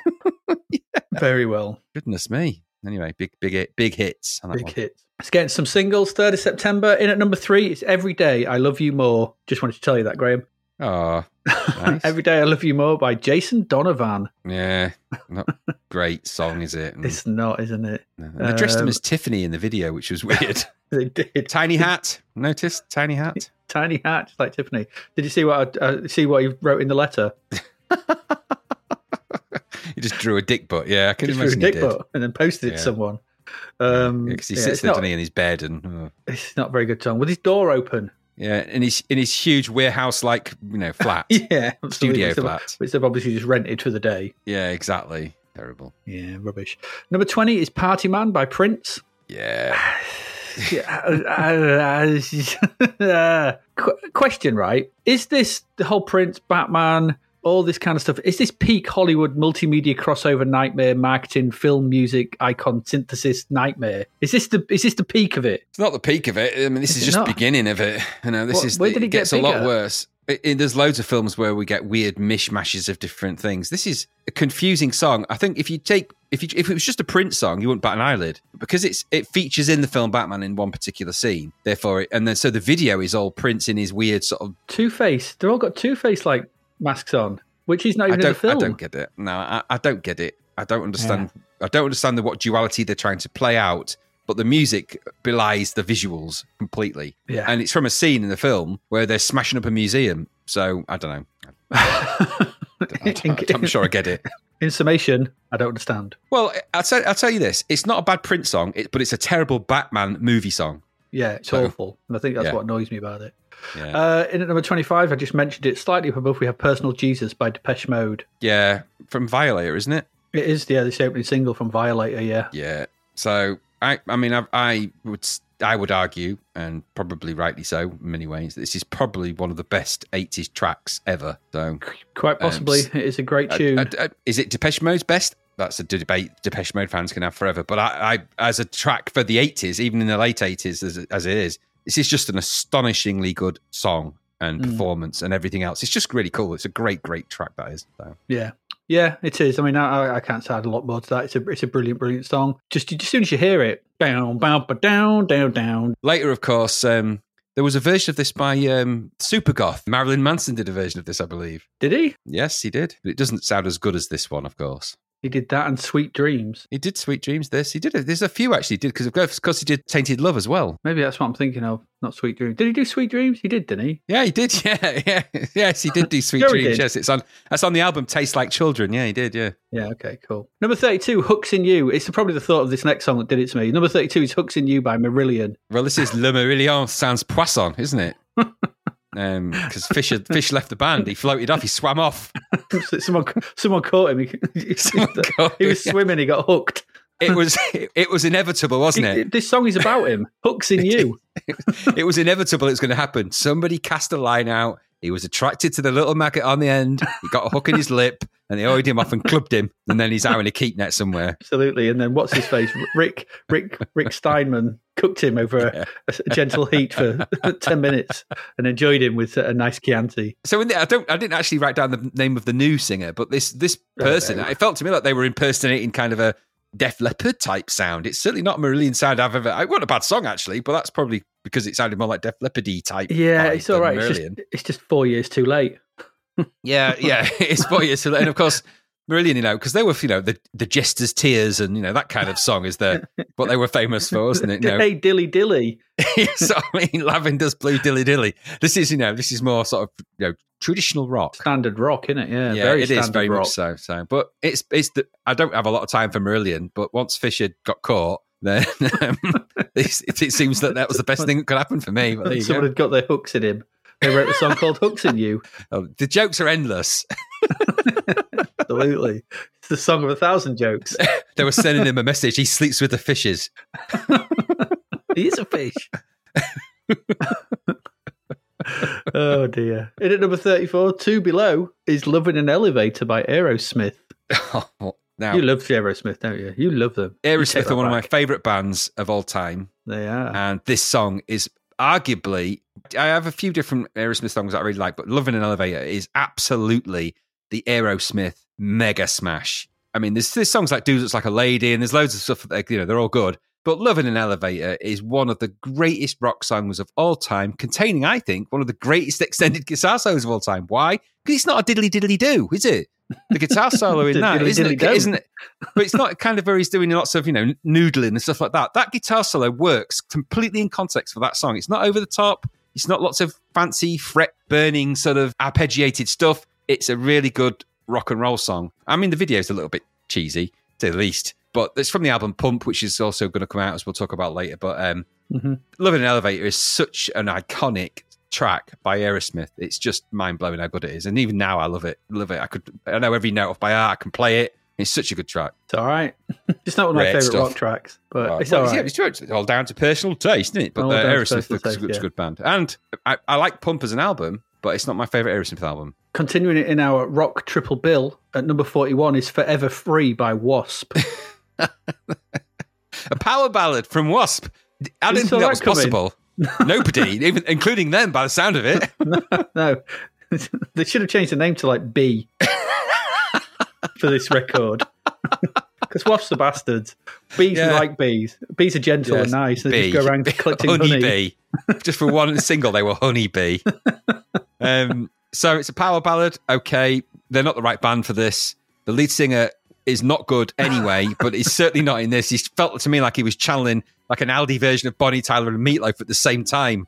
That ain't good. Is that Bonnie Loaf or Meat Tyler? I think Meat Tyler. I think But if that was the Aldi version, it would just be good bread. yeah, it, it's it's, pretty- it's, pretty it's not good. It, it ain't good, is it? It's, not it, it's he's straining on all the wrong notes, and, and even on the right notes, he's straining even worse. It's I mean, there's people on the I noticed on the YouTube video comments, there's people going, "Oh, this is so emotional. This song." The music's quite good. That's what we say about Wasp every time. B. It's B. so B. Honeybee. So what we say about Honeybee every time. As soon as he starts singing, you know, all the cheese grates itself, doesn't it, in the room? It just goes. Any, anything Yeah. you've got that's got a crumbly texture is going to just fall to dust. So Like, it- what happened? I I was listening to somebody the other day and it took the sealant off my bath. I know. I, went, I opened a pack of Ryvitas and they're just dust, just just crumbled Just to dust in there. His voice was just vibrated the the, pack. yeah. I was very. I wanted a Ryvita and cheese. All I had was Ryvita dust. Nobody wants that. No. Nobody's no use for it. You could make bricks out of it, maybe, but You anyway, honeybee, be stung. There you go. Uh, number 49 is Run 2 by New Order. Or Run. I think it's just Run. Um, I don't know what copied in there. Run by New Order. Um, run, run, Forest. I, I mean, you're you're right. It's a wishy-washy, forgettable song. You're right. It Yeah. is dreary and quite horrible. Um, it it is at least more traditional New Order. It sounds like the early New Order stuff, like pre Blue Mm. Monday and stuff. Their earlier albums back then. But it's better, which I prefer, which is you know at least a step up from that horrible Ibiza nonsense we've had recently. Uh, Yeah, but it, yeah, but, it, maybe. but it, it's not a great song. It's just a bit dull. He sounds bored when he's singing it. Well, they were, weren't they? We saw about when they were recording the album. We spoke about it. Yeah, yeah. You can tell. You can tell they're not into it. This is a band that have lost all passion. Yes. They don't give a shit. Yeah, yeah. You're absolutely right there. Uh, and at number 50 is Express Yourself by NWA, talking about bands that haven't lost passion. No, Express It's Yourself complete is, opposite, uh, isn't it? based on the big riff, isn't it? Express yourself. Yeah. Did- With a you know classic NWA, famous this track for them not swearing on it at all. No curse words on that one. I did notice, though, I can't remember what it is, but he rhymes something really weird with Buddhist. Well, that's the talent. That is. But I was like, it can't rhyme that with Buddhist. It's they can. They was like, found a way. I was like, okay, who am I to tell Chuck D or whatever his name is, or, or Dr. Dre? I don't know the names of them. But um, Ice Cube. Was Yeah. it, I, I don't think it was Ice Cube, was it? Ice Cube's in NWA. Yeah. Yeah, I don't think it's him singing, is it? Yeah, Brian he's rapping is on probably that. at the moment sat there going, "It's and he's Oh, probably Dr. like doing that Dr. thing. Dre, it's Dr. Dre at the beginning, Dre? then Yeah, yeah, then Dr. it's Dre, um, innit? then it's Ice thought- Cube steps in when he when he out when he says, and this is Ice Cube. That's when Ice Cube starts rapping. Yeah, but it's before then. So that's why I But said it wasn't but him that rhymes did Cube with boob, lube, tube. Quat God, they don't because quat lube. yeah. Um, but yeah, uh, it, it's off an album that's coming up pretty soon, I imagine. But it's famous for not having any curse words. I'm guessing so, so it got in the chart or something Probably. because pretty much That- every track they released got banned. Yeah. Why are we getting banned all the time? I don't effing know. I don't effing know. Yeah, maybe we should call this call it "Hug the Police." That might that might have been a better better option. Don't. Although, probably, I can see why they might not. As you've noticed, though, the video doesn't take a lot of reading No, no. Watch the video and you'll sort of you get it. You get what they're sort of getting at. immediately. yeah. Quite clear. It's quite clear. Yeah, yeah. Uh, 10th September, in at number 16 is Cherish by Madonna, or just Cherish Madonna, should we? Mm. Cherish Madonna. I, I listened to this again. I was reminded that I don't particularly like this because I don't like the rhythm. There's something weird about the rhythm to this song. But it's no, it's in the chorus, it's in the verses. It's the way the verses. There's a, there's a, Yeah, yeah, yeah. There's an odd- weird thing. it, it's just, it just rubs me the wrong way, and uh, it's just a bit too. I don't know. It's a bit bland for Madonna at this stage, isn't it? Yeah, it is. It's weird in lots of different ways. You're, you're right. It is bland because it's nothingy. It's very nothingy Madonna. She's sexing it all up in the video, which doesn't match the song whatsoever. Then, No. she's, then there's a lo- whole load of mer people in it, mer men, mer women. It's like, what's going on? Why are they even in it? What, what's that got to do with the song? Nothing. Madonna's looking know. all saucy on a beach. There's mermen and merwomen floating about being caught, but And like caught in children. fishnet and mer children. And then the song's like cherish, you know, cherish the what is going on? Don't know. I don't. I don't get it. Something. I think you know. Somebody had one too many of the old tablets the day before. well, from mermen, merwomen. Yeah. Maybe we should make the jar lids, you know, fruit shapes. Is that kind of conversation was going on? I think Yeah. Uh, number 37 is Harlem Desire by the London Boys. it's not a good London song. Boys. This. It's not great. It's not. It's not good. It does have the return of stabby trumpets and orchestral stabs, as you Oh, rightly know. And it's probably aimed at you right at the gay clubs and remix desks. Totally aimed at that. That's yeah, where it is. Completely. But they do look like they're having some fun in that video, though. I have to say, Yeah, they're, they're yeah, putting it yeah. all in, and I do like the pantomime of the bridge bit with the, those crazy orchestral stabs and shocked looks. That made me actually Yeah. quite laugh out loud. But Yeah. but then it went into the Yeah, chorus, and then the, the chorus just kept going on and on, and it kept going up and higher, and I was like, oh, stop. Yeah, it's, it's just they they start off well their songs and then they just kind of drift off into nothing because they're meant to be mixed into another track by that point. See, Yeah, you're only really meant to listen to about two minutes of that tops. Yeah, The middle two minutes is the good bit. yeah. Number thirty-eight is "Mantra for a State of Mind" by S Express. S Express. Uh, this is a weak song by them. In fact, I think it's probably the weakest S Express song of all. None of the sampling that made them famous in any way, shape, or form really in here. Leans into boring plonky plonky house stuff. Totally uninspired, which really surprised me for, for S Express because they kind of famous for doing that remixing the kind of seventies disco-y bits. There's nothing none of that Yeah. in this one. Maybe they just needed one that was a bit more traditional, plinky plonky, because it was popular at the time. Yeah, well, he's a big DJ, wasn't he? So you know, maybe, you know, maybe it was something to do with that. But I just felt it was really uninspired, considering the big launch out they had. So sad, really. Number forty-one is "Love and Regret" by Deacon Blue. Uh, did you? Did you, did He, you he sounded it? really knackered. I was going to say he does. It wasn't my imagination then. Sounds like he just come in from a 10k run. Right, here, here's the microphone. Sing that song. Oh, I've just come in from a 10k run. Like I don't know what accent he's got. I'm just making one up. But he's Could. Scottish, so so that not so not like that. yeah, nothing like that. That was Deacon Red. It's very similar to Deacon Blue in many ways. But, Um, but no, it is a it is a song song sung by somebody that's clearly out of puff. yeah, it really is. um, and at number forty-three is "Sold Me Down the River." Uh, in Cymraeg, Cymraeg, I don't even pronounce it. It's Welsh. YN Cymraeg or something. By the Alarm. You too light. I Yeah. this as. Yeah, But as you rightly noted, weirdly channeling some Robert Palmer. I, I thought that. I'm glad yeah, if you got that. And I thought I was imagining it, but no. And then, then I thought, why would I imagine Robert Palmer? You know, it's not something I do. No, I mean, I had a, you know, I would say I had a small state where I was being haunted by a pigeon who kept singing it at me. But you know, these things happen. We all go through our strange episodes in life. Um, um, number forty-five is "Oi Mi Canto," which means "Hear My Voice." I'm presuming, or it's "Oi Mi Yeah. Canto," "Hear My Voice" by Gloria Estefan. Who won't go away. yeah, sounds exactly as you expect it to sound. She looked bored in that video, though, didn't she? Yeah, she did, and Totally bored. suited for where she was. Yes, absolutely. And I thought that the title of that song sounds like a Cockney welcome. oh, I'm canto. oh, oh, I'm a little canto. you dirty canto. So maybe it is. Maybe Gloria Estefan is is Gloria. You know, bit of yeah. All right, all right, oi oi, oi oi, me canto. we need Gary he does a Cockney accent now and again He does. when he But, uh, remembers his roots. Yeah. Uh, number 55 is Regina by Sugar Cubes. Uh, hooting Icelandic living department store mannequins. Just, I thought this sounded like a shit cure song. exactly right. Exactly. Exactly. That's what, I, thought. I listened to it. I went, oh, Yeah. oh, this is just someone did the cure and did it badly. If someone got those, you know, those bicycle honking horns you get. If someone put, gave those to the Cure and said, "Make a song," and they just went, ah, ah, ah, "That's what you get." You get this song. It's really weird, and they should never, never let that guy ever sing another song again. For Oh, rest of his God, no. natural That bit where he talks about his sweaty armpits. I was like, oh, no, no, don't like this. no, no, It's not good. No. No. Um, in at number 57, I thought these were well gone. Name and Number by Curiosity Killed the Cat. So I thought you- these were you- done. the smugometer graphic there is brilliant. You put in, yes, it's, it's so smug. It smugged me out the room. I was like, ah! yeah, he smugged me right off. I did. My computer reset itself. It was like it just like no, no, too smug for too smug for the MacBook Pro. That no, yeah, yeah, can't, can't have that. Well, no, Macs are quite smug out there, but um, yeah, this uh, name and number. it I remember outsmugged a. Mac. That's Yeah. how smug it is. It's like, oh, good lord, Ben Code red. Oh. Code red on the smugometer. It made me angry. I wanted to slap the. I was trying to slap my monitor. Like, God, his stupid cap. Knock his cap off. I don't like it. Oh, wish he was a cat Yeah, yeah. and got yeah. Well, curious about something. kind of. anyway, number 63 is Hanging Tough by New Kids on the Block. Uh, the vanguard of the era of the boy bands is upon us. Yeah, well, we've been getting out because we've had Bros and Brother Beyond and these kind of. And we, what was that one we saw last week? Yeah, yeah. There was. Oh, got them. Um, what were they called? Um, the other I can't remember now. Yeah, there was three of them. The th- three that came out of the, the mold from the stock one. Yeah.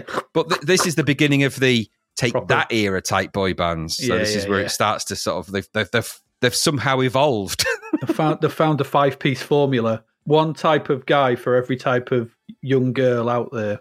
yep, exactly. Yeah, they found the what it is. marketing formula. Just something they discovered it, and this one had Donnie Wahlberg in, of course, and his brother briefly, Mark Wahlberg. And Mark Wahlberg, as we know, is the you know famous actor now. Well, Donnie Wahlberg was in Saw 2. Was oh, of course he was. Yeah, so they're both. He's, in an, he's an actor as well. He's in, I Yeah, think yeah. he's in that Blue Bloods and stuff, isn't he?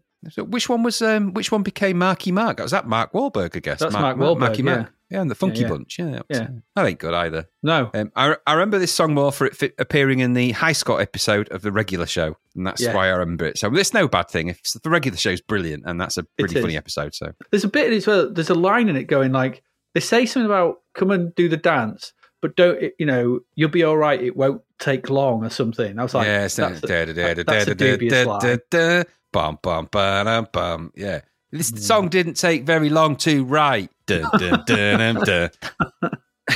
No, no, it didn't. No, Anyway, it number did not. 85 is WFL, Wrote for Luck by the Happy Mondays. I'd Uh, forgotten all about this song. And then I realised that I, I really, I actually really like this. This is the one Happy Mondays track that I've got a, lot, a bit of time for. It sounds because it's really low key. It's like It's, uh, it's totally uh, odd. uh, Uh, odds. uh, Yeah. And I like his lyrics, and he's got some clever little, clever little couplets and lines in there, which I quite like as well. And it's odd to see Shaun Ryder back then to what if you watch Celebrity Gogglebox something now. you Yeah, know, yeah. Age, Yeah. obviously, it's 30 years ago. We've all changed. We, we look completely different, but just, Yeah, you know, when you, yeah, it's just odd. But anyhow, I quite like this. It's all right. yeah.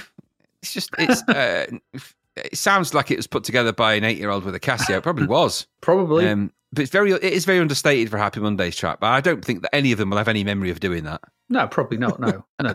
But it's low key, right? yeah, it is. And uh, the kind of video's kind of got this sort of real rough and ready feel to it as well, hasn't it? It's like in some club or something, he's just dancing in amongst a big crowd of people. And Yeah, yeah, yeah. He he didn't know where he was. You can. no, I don't. But it's just a got weird clue vibe where he it. is or what he's doing. No, he you can see in the video. His mind is elsewhere in that video. He's gone. Yeah, yeah. You know, I quite like the line in it. What's the line? Something along the lines of "You took used to talk the truth, but th- then you got clever." I like that line. he's not there in that video. You know, he's just he, He's not. But when he wrote that line, that's a good line.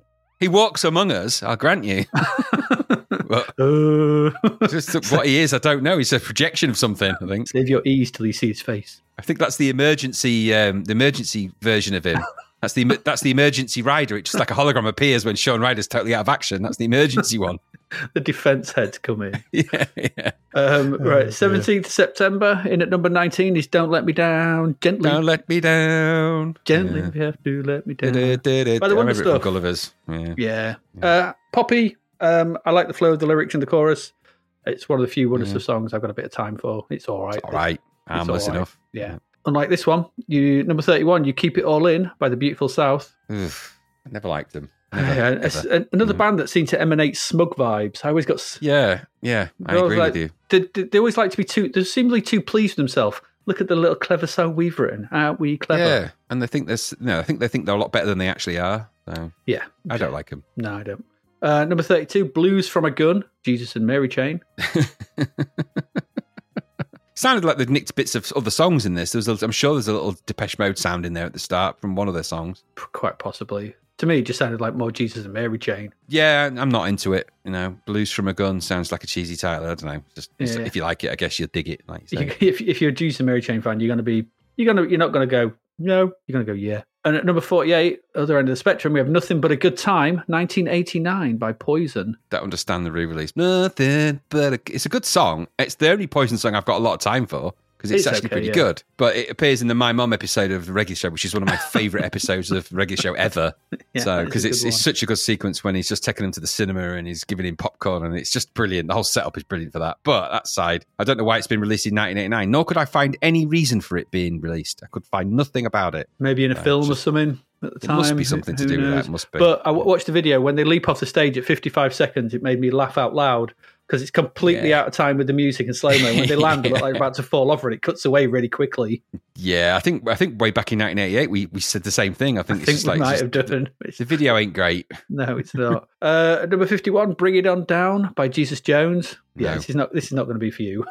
No, it's not. this is one of them songs where you know, like last week, you were going, "You're going to hate this." I was thinking, "Yeah, Graham's probably Yeah. not going to like this."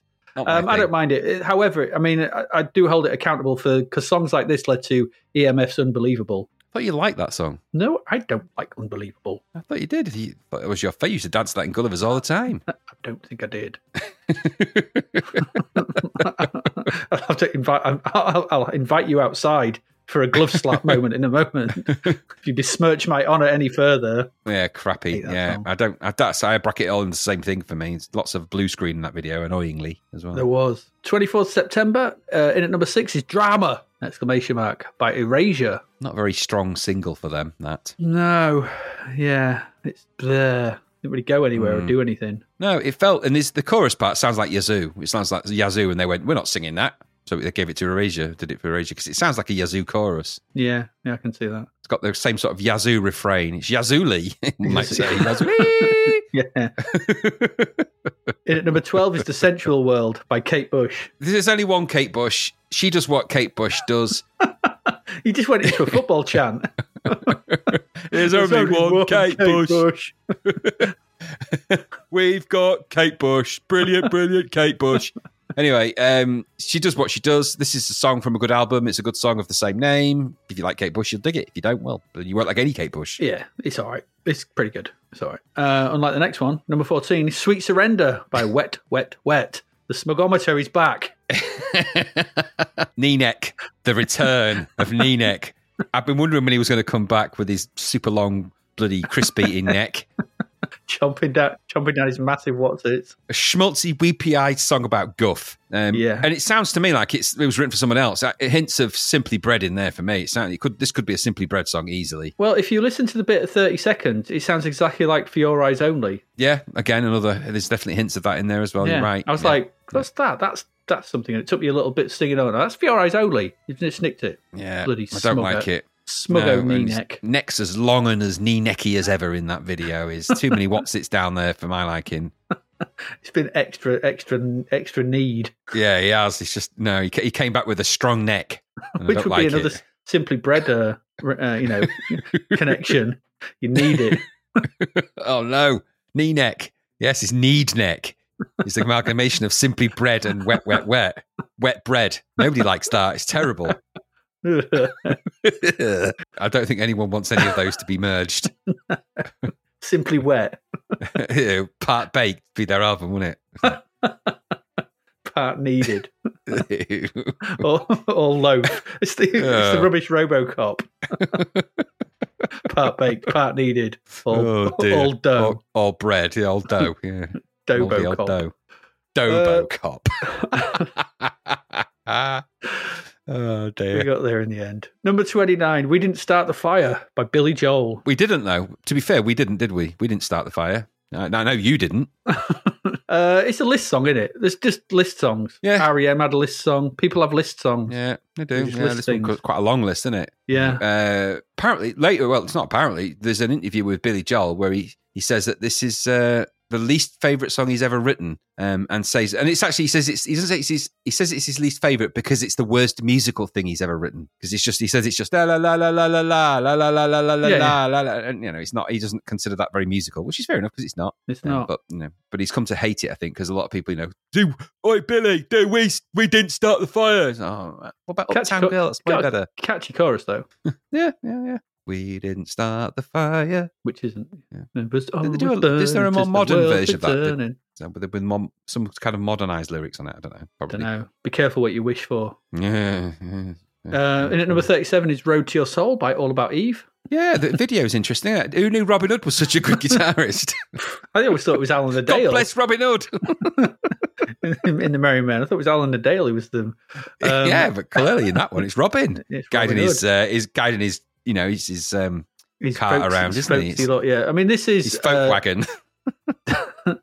this is the start of their tracks from their second album. So this is the first single from the second album, Scarlet and Other Stories. That Mm. took took a more folksy style than the rockier sound of the first. Mm. I do like this track, but the rest of the album is not like this. It's much Ah. folksier, um, Wow, and, okay. and hey, not hey much- diddle diddle. Sort it's not quite Hey folk, Diddle Diddle, it? but it's more. i- If you liked, it's not quite Martha's Harbour, but it's more in the like vein of softer tracks like Martha's Harbour and things like that. Okay. So I was a more of a bigger fan of the sort of more rockier tracks on the first album, Flowers in the Hair and In the Clouds and things like that. I mean, it's a good album, but it's not as good as the first. Fair enough. I'll take your word Um, for it. which I think always explained why he then buggered off after it to go play rock with the Sisters of Mercy Well, did he though, or did he have to go on, you know, back to the Nottingham Forest and get, to become the hooded man again. He, had to, Yeah, well, he, did have, he did have to get the okay from Herne the Hunter before he could go play with the Sisters of Mercy. well, but at this point, Herne, the hunter was hernia the hunter because he, you know, he'd, he'd stretched his groin. Absolutely, he'd got a right rip in the clanads.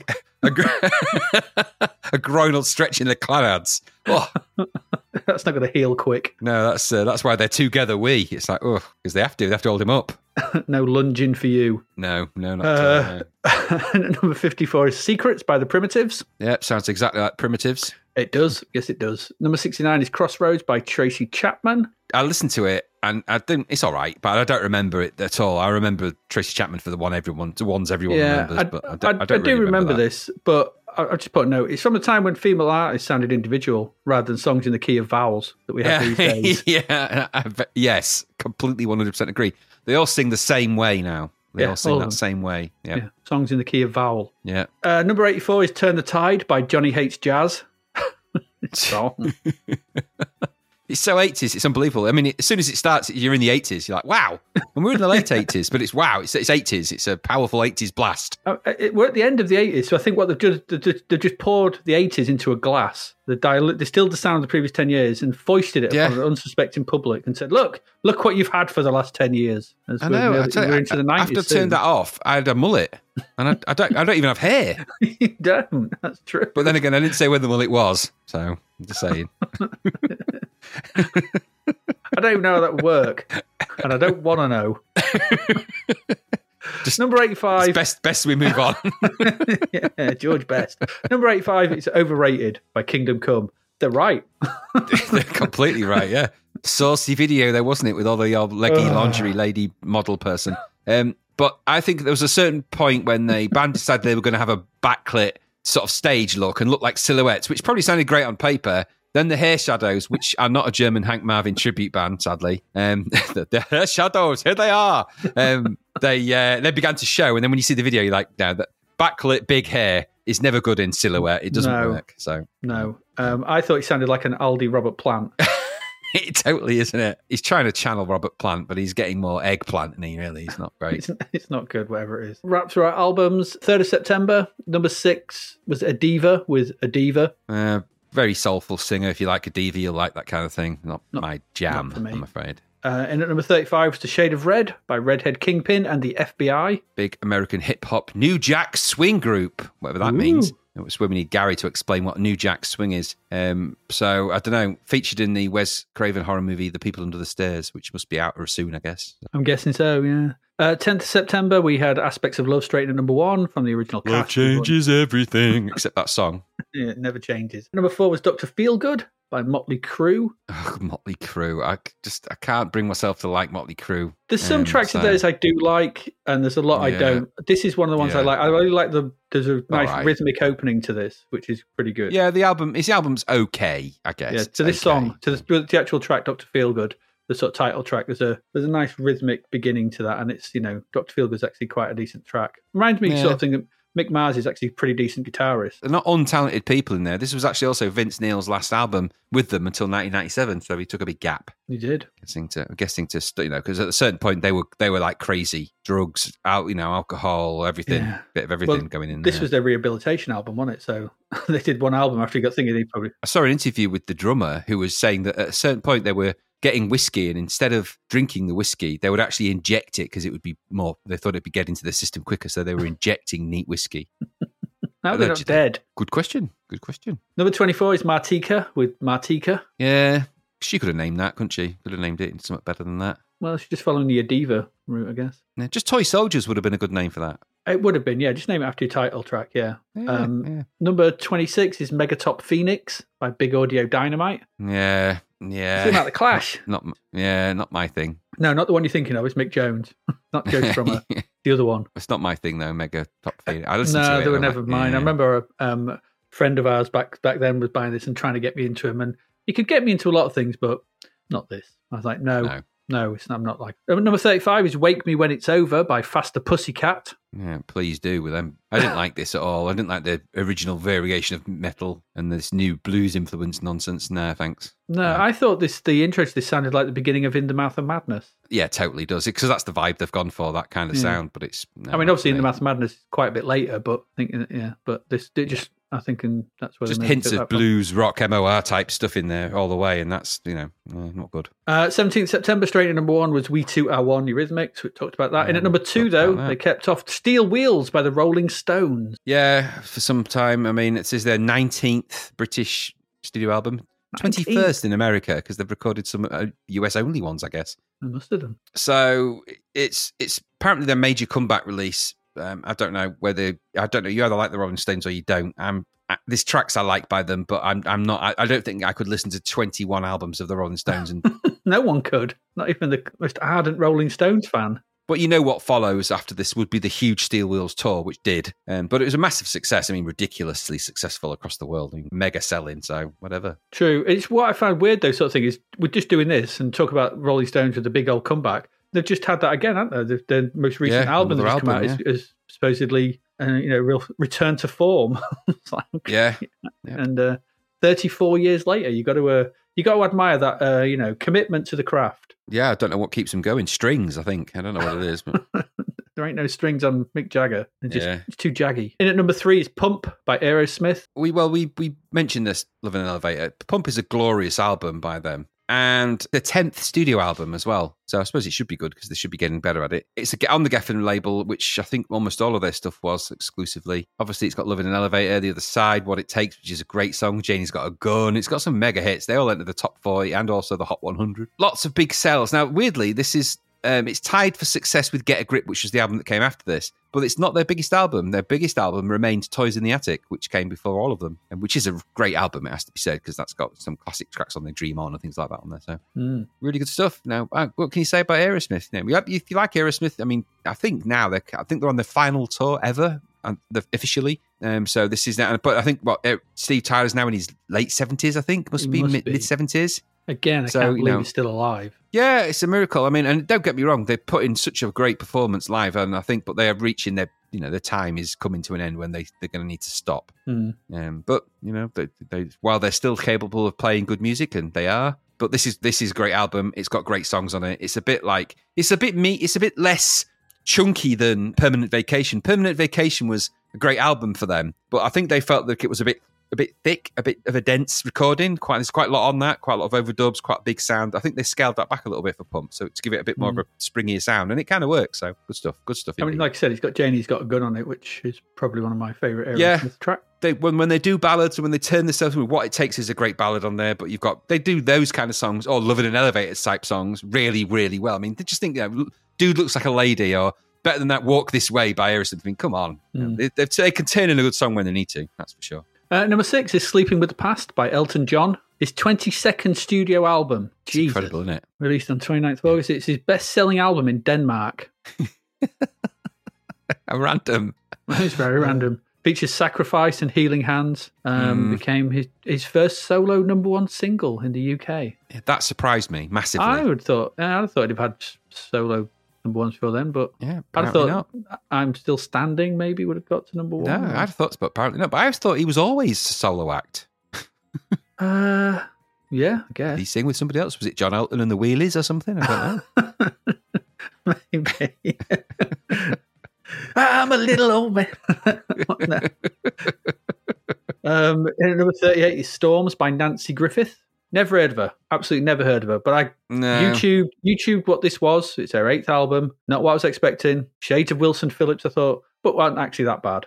Yeah. I was like, it's Yeah. all right. you know. Passable, I suppose. I think I think we've come across a couple of Nanci Griffith singles, haven't we, before? but Uh, I I. I honestly couldn't tell you. I could not tell you. None of them were stuck in my head. So, in at number thirty-nine is "Home Loving Man" by Roger Whittaker. Aye, Roger Whittaker. He sadly passed away on the 13th of September 2023. So quite Aw. recently, really. Oh, Rog. Um, yeah, he's done loads and loads and loads and loads and loads of albums in that kind of tradition of those kind of people that did loads of albums like that. Yeah, You know, he's, if you he's like Roger Whittaker, and Allen, like isn't he? Yeah, completely. And he, he famous for his whistling, wasn't he? he did, and Durham Town was his, you know, mega, mega hit back in the seventies, whatever that was. Yeah, yeah. Did he ever leave Durham Town? Just that because he's singing about leaving all the time. I'm gonna leave old No, Durham no, because he's a home-loving man. It's Exactly. His title. So, so where do you live? Uh, Durham. So you never did leave? No, I never left Durham Town. I just. no, I, I love my it. home. I'm a home-loving Yeah, man. I'm a home loving man. 24th September in at number one was Foreign Affair by Tina Turner. Yeah, All straight was, ins. yeah. These last three weeks been straight ins. Yep. Yeah, big, Um, big, big hit that. Oh. Yeah. Uh, in at number four, Rhythm Nation 1814 by Janet Jackson. Well, answers the question that we had in the last episode, which was because we knew there was a song in the last time. Last time we did the Yeah. singles, there was a Janet Jackson. And we like, was this off Rhythm Nation? Yes, it was, and obviously there it is. There you go. Yeah. So, quick question. You probably know more about it than I do in this kind of thing. You know, and I, I, I find it hard to sort of articulate, but did this album define that kind of sound? Yeah, pretty much. That, Yeah. that sort of staccato, sort of funk? Yeah, it did. It, you it- it's very much so. Yeah, the, the, the Jimmy Jam and Terry Lewis, the producers of that, yes, and they, they kind of and they did that sound very well. Yeah. So they kind of invented it, and it, this is the one that solidifies it. There's been a few other tracks that have hinted at it. Like Paula Abdul stuff. some of it. Electro funk, I guess you'd call it electro funk, maybe or something like that. Paula Abdul, yeah, absolutely. Now, what I didn't get from this was this was apparently exploring racism, poverty, and substance abuse, um, and issues of romance and other concepts of socio-political utopia. Apparently, I never got that from the dancing, really. Well, it's in the lyrics, I'm guessing. Yeah, it must be it's all in the lyrics, all in the dance. But yeah, if- it's a it is a very good album. It's it's the production that really counts on that. It is so slick. Hmm. And it's quite infectious, you know. The, the, the tracks on it are good, but it does influence a hell of a lot when it comes to Yes. that kind of choreographed electro dance funk type sound that sort of permeates through the, uh, the early '90s, really, and onwards. and, and beyond, I would say people like yeah. um, "Hit Me, Baby, One More Time" and things like that. Yeah, oh yeah, yeah, yeah, like yeah. Britney Spears, without doubt. things Yeah, like when you, no doubt about it. When they've, you know, the idea of them doing kind of very synchronized dances and things like that, Yeah. you can see where it's heading. Even the boy band starts to lean in on that. So, Number thirteen is "Change the Alarm." is this an album or a command? I don't know, my ass keeps beeping, so I think I do need to change ours. Um, fourth studio album by Change the Alarm. I don't know. Uh, it was released in September. Uh, who cares? It's Change. yeah, Sub U two. Uh, number twenty-two is Errol Flynn by Dogs D'Amour. I don't like him. Diggy Skaggs. The Diggy Skaggs band. Yeah, Diggy Skaggs. For those that are wondering why we mentioned mentioned them, was the name of an invented tramp, I believe. Yeah, we made up back in the uh, late eight, early 90s. For some reason, I can't remember why we did it now. But anyway, Diggy Skaggs is the name of a tramp we invented, and. Yes, th- when we described what Diggy Skaggs looked like, we didn't actually know that the Dogs de D'Amour existed, or we'd have just said he looks like Dogs de D'Amour. Yeah, there you go. And sounds like them too. Number 31 is Heart Like a Sky by Spandau Bullet. Spandau Ballet, sorry. Spandau Bullet, I was going to say. Spandau Ballet. Spandau Bullet. Spandau Bullets. Spandau Bullets. Um, yeah, it's the sixth album from them, and I believe the last one. Um, Yeah. um, So could we finally let him near the coastline? No, no, he's still banned. You can't. may, it may emit that honk, honk, that noise. It's, it's, a dangerous. It's dangerous. We've got enough coastal erosion. We don't need more of it. We don't.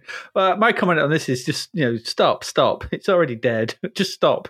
yeah, totally. Spandau Spandau Ballet, you Ballet had your finished. yeah. time. You had your your time. shoes. Yeah, you've done your last pirouette.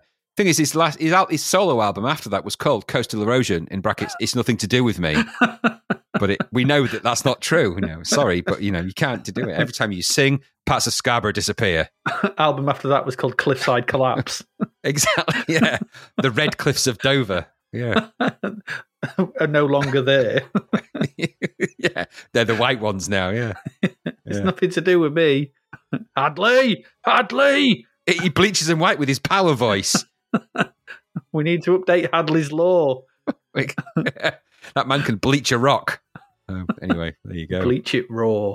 Um, and at number thirty-seven, it's a Big Daddy thing by Big Daddy Kane. Gary's kind of thing, I think, is the safest option I can say. Maybe I don't know. Yeah, full second full length album by American rapper Big Daddy Kane. Not for me. No, Not for probably me. great, but Who knows? Yeah. Number 41 is straight out of Compton, NWA. Yeah. Now, it surprised me because this came out well early. So this is is this how long it took to get released in the UK? Don't know. It said it was a new release. Or- so I don't know, but anyway, it's a, it's a, it's the seminal, you know, rap. I mean, it might be the first album, time it's it? it? might have been released previously, but didn't make the charts. And now it might have made the charts. yeah, possibly. I mean, it's but They've it's, released the track, they've released the singles. They've had singles out Yeah. for a few now, so maybe it's, it's famous for many many reasons. You know, "F the Police" being a particularly famous track on there, and all the brouhaha around that, and NWA's own notoriety, and it's I mean, do you mean hug the police? hug the police. Um, yeah, exactly. That. What was it in uh, favor of Black Hat? It was uh, it was F the security guards, wasn't it? That was their version of it. Number 40. yeah. And finally, just to round out the month, number 45 is Cocked and Loaded by the LA Guns. Ugh, God, that, Have you seen that cover? Unfortunately, yeah. Oh, when I saw it, I was like, "Oh dear, It's me, such a know, fine line. spi- spinal tap. It's such a fine line. it is. I mean, Oh, it's yeah. It's For those who, yeah. who, who haven't seen this, it's a it's a gun. It's a very big gun, and a woman in very in what what's she's got sort of stars Flared chaps chap leaning back on the sort of on the the uh, handle of the handle gun, of yeah. the gun, pulling the sort of the, cocking the gun basically. She's leaning Yeah. back and she's got a very small bra on and little else. Yeah, yeah. The album's cocked called and Cocked and loaded. And yeah, I mean, it's a, it's like it's drawn, but it's just like it's just really cheesy, and I don't And- know. Just the and whole LA has cheesy. has skulls for full stops. it's just just It's just so mega cheese, and I just I didn't dig the LA guns, and that just shows you how spinal tappy they really were. Do you notice as well? They've they've gone for that sort of uh, 80s style, sort of faded landscape sort of logo across the lettering, but they've used the same color for the top and bottom. yeah, it's got kind of a horror movie vibe because of that? Yeah, so it's a, it's not very good, is it? And this is the the music wasn't very good. There we go. That's it. That's the music. You've had enough. We've had enough of that. We're going to take a quick break, and we'll be back. We've still got three more games to get through. I wonder if they'll be any good. See you in a bit. Okay, we are back. Let's get into these last three games for this part. Um, and this is it. This is the last one, not the last game we'll have a look at, but this is the final game from Gavin Raeburn. Raeburn, Raeburn, Raeburn. Raeburn, On the C64. This is the last one he does. This is Rally Cross Simulator for Codemasters. And for £2.99, you get, I think, four tracks to race on in different parts of the world. So, Mr. Raeburn did everything here aside from the visuals, where he was co credited with Bob Stevenson. That may have been the loading screen. I'm not sure. But maybe he did title screen, like I said, I don't know. Anyway, when the game loads, we get a decent title screen. It's got a nicely drawn car at the bottom. I think it's a Porsche. Did you think it was a Porsche? Maybe a Porsche of some description? Yeah, something Um, like that. I don't know what it is. Side on, it's, it's nicely drawn. That may be Bob Stevenson bit. I don't know. There's some options at the top though. Here you can start a game. You can. There's no story, by the way. It's a racing game. It's a budget racing game. There's no story, so don't worry about that. You can start a game. You can restart the level you're on, which I'll come to in a bit. You can play one or two players, and you can change from joystick control to keyboard control. That's it. It's as it's you know it's very simple. It's a stab of the fire button gets us going, and the first track loads in. Yeah, unfortunately, this is a multi-load. I'm not quite sure why. I think those tracks could have probably Mm. fit in memory. I think they could. But you know, what do I know? But I think they probably could. It's not too bad. The loading on disc it loads pretty quickly. I don't know why it's there though, but I don't know what it's like on tape either. So, so I played the disc version. Once loaded, we see that the game is a top-down affair with the racing scene directly from above. And you probably instantly think, if you know games over the last m- many years, you'll probably think of games like Micro Machines, games of that ilk. It is that kind of view, and this is because it's very much an early incarnation of that. So it's different to things like Super Sprint, single screen, because it scrolls around. The game takes up the majority of the screen. It's got some UI at the bottom, giving us our score and the time left, and they alternate in the same place, so it'll flick from score to time left. That's you have to finish the course in the time. I'd have just preferred the time being on screen at all at all times, so I could Mm. see it. But you know, that's just me. If you're going to give me something to go up against, make sure it's on screen at all times. There's there's some bars that slowly reduce, and they are for our fuel, water, and oil levels. Um, the number we have the number of points we've accumulated, which is weird. I, you know, I don't know. That could have swapped with your score, or that could have been your score. I don't know. Um, And there are four icons for the power ups that you can buy. They are grayed out to start off with, and as you buy them, they will fill in. Once the flyby stops, you're going to get a little flyby, kind of almost Boulder Dash like. It starts Yeah. the top right and then Yeah. moves to where the sort of uh, game starts. So, like the beginning of a Boulder Dash level. So it moves over there. When it finishes, we're directly over our car. There's two cars at the starting grid. You and an opponent, either a computer or other player. And we get a countdown in the top left corner. Nice big countdown. Three, two, one. It's, it sort of goes the countdown, and then we get a bit of speech that says "Go, We do. go." Yeah, It's quite nice. It was. The controls for the game are direction based. So not the Mm, for usual once. fire for speed and left and right for turn. No, here it's full eight way directional control. So up makes you go up, left is left, and so on and so on. So, you know, you speed up as you're pushing that direction. Is this better than the normal turn and acceleration method? Sure, we can discuss that at the end. Anyway, to progress through the game, you need to complete three laps of each course in the time limit to progress to the next. Failure to do so will spell game over and back to the title screen. It's pretty much that simple. However, if you do make it to the next level, then if you fail that if you're on the next level and you fail that one you can choose the second option on the on the starting screen to start on that level. So that's quite good. But you do so without any of the aids that you may have bought on the previous go. So things might be trickier. It's up to you to try and decide where you want to go. The tracks themselves are littered with hindrances like oil slicks and water and rocks that hinder your progress. And should you bump into the sides of the track just even a smidge you are halted and moved back slightly before you can start again like we've seen in other um, uh, sort of Codemasters style racing games. This costs you precious seconds, obviously, because you're trying to race against the clock. In order to complete the three laps, you'll need to visit the gas station on each course. This is mandatory. Your fuel will not last the three laps. And if you run out, then it's game over again. It is. To use these gas stations, you simply drive into the forecourt on them. Uh, which are slightly off track. You have to sort of, of the thing is, it's quite annoying because it's a narrow, fairly narrow gap to fit through. If you clip the sort of area, just you know, the barrier going in, then it'll put you back out on the main track, and you're like, oh, I'm just losing. Especially if you're really low on fuel. At one point, I lost a race because I couldn't get into the bloody thing, and it moved me back, and then I ran out of fuel. Annoying. Once you're into the forecourt, there's a great shaded area. You stop on that, and then it flicks to a shop menu. There's a nice bit of music here playing, and you get to choose some stuff. Time doesn't stop here though, so you've got to be quick in your choices. You've got to be quick. Completing laps quickly gets you points, so you have to choose what to buy wisely. So you want to be fast in and out of here. You can fill up with fuel, water, or oil. These all they all cost the points that you're racking up as you're driving around doing stuff. Hmm. But there are also bonus items to buy.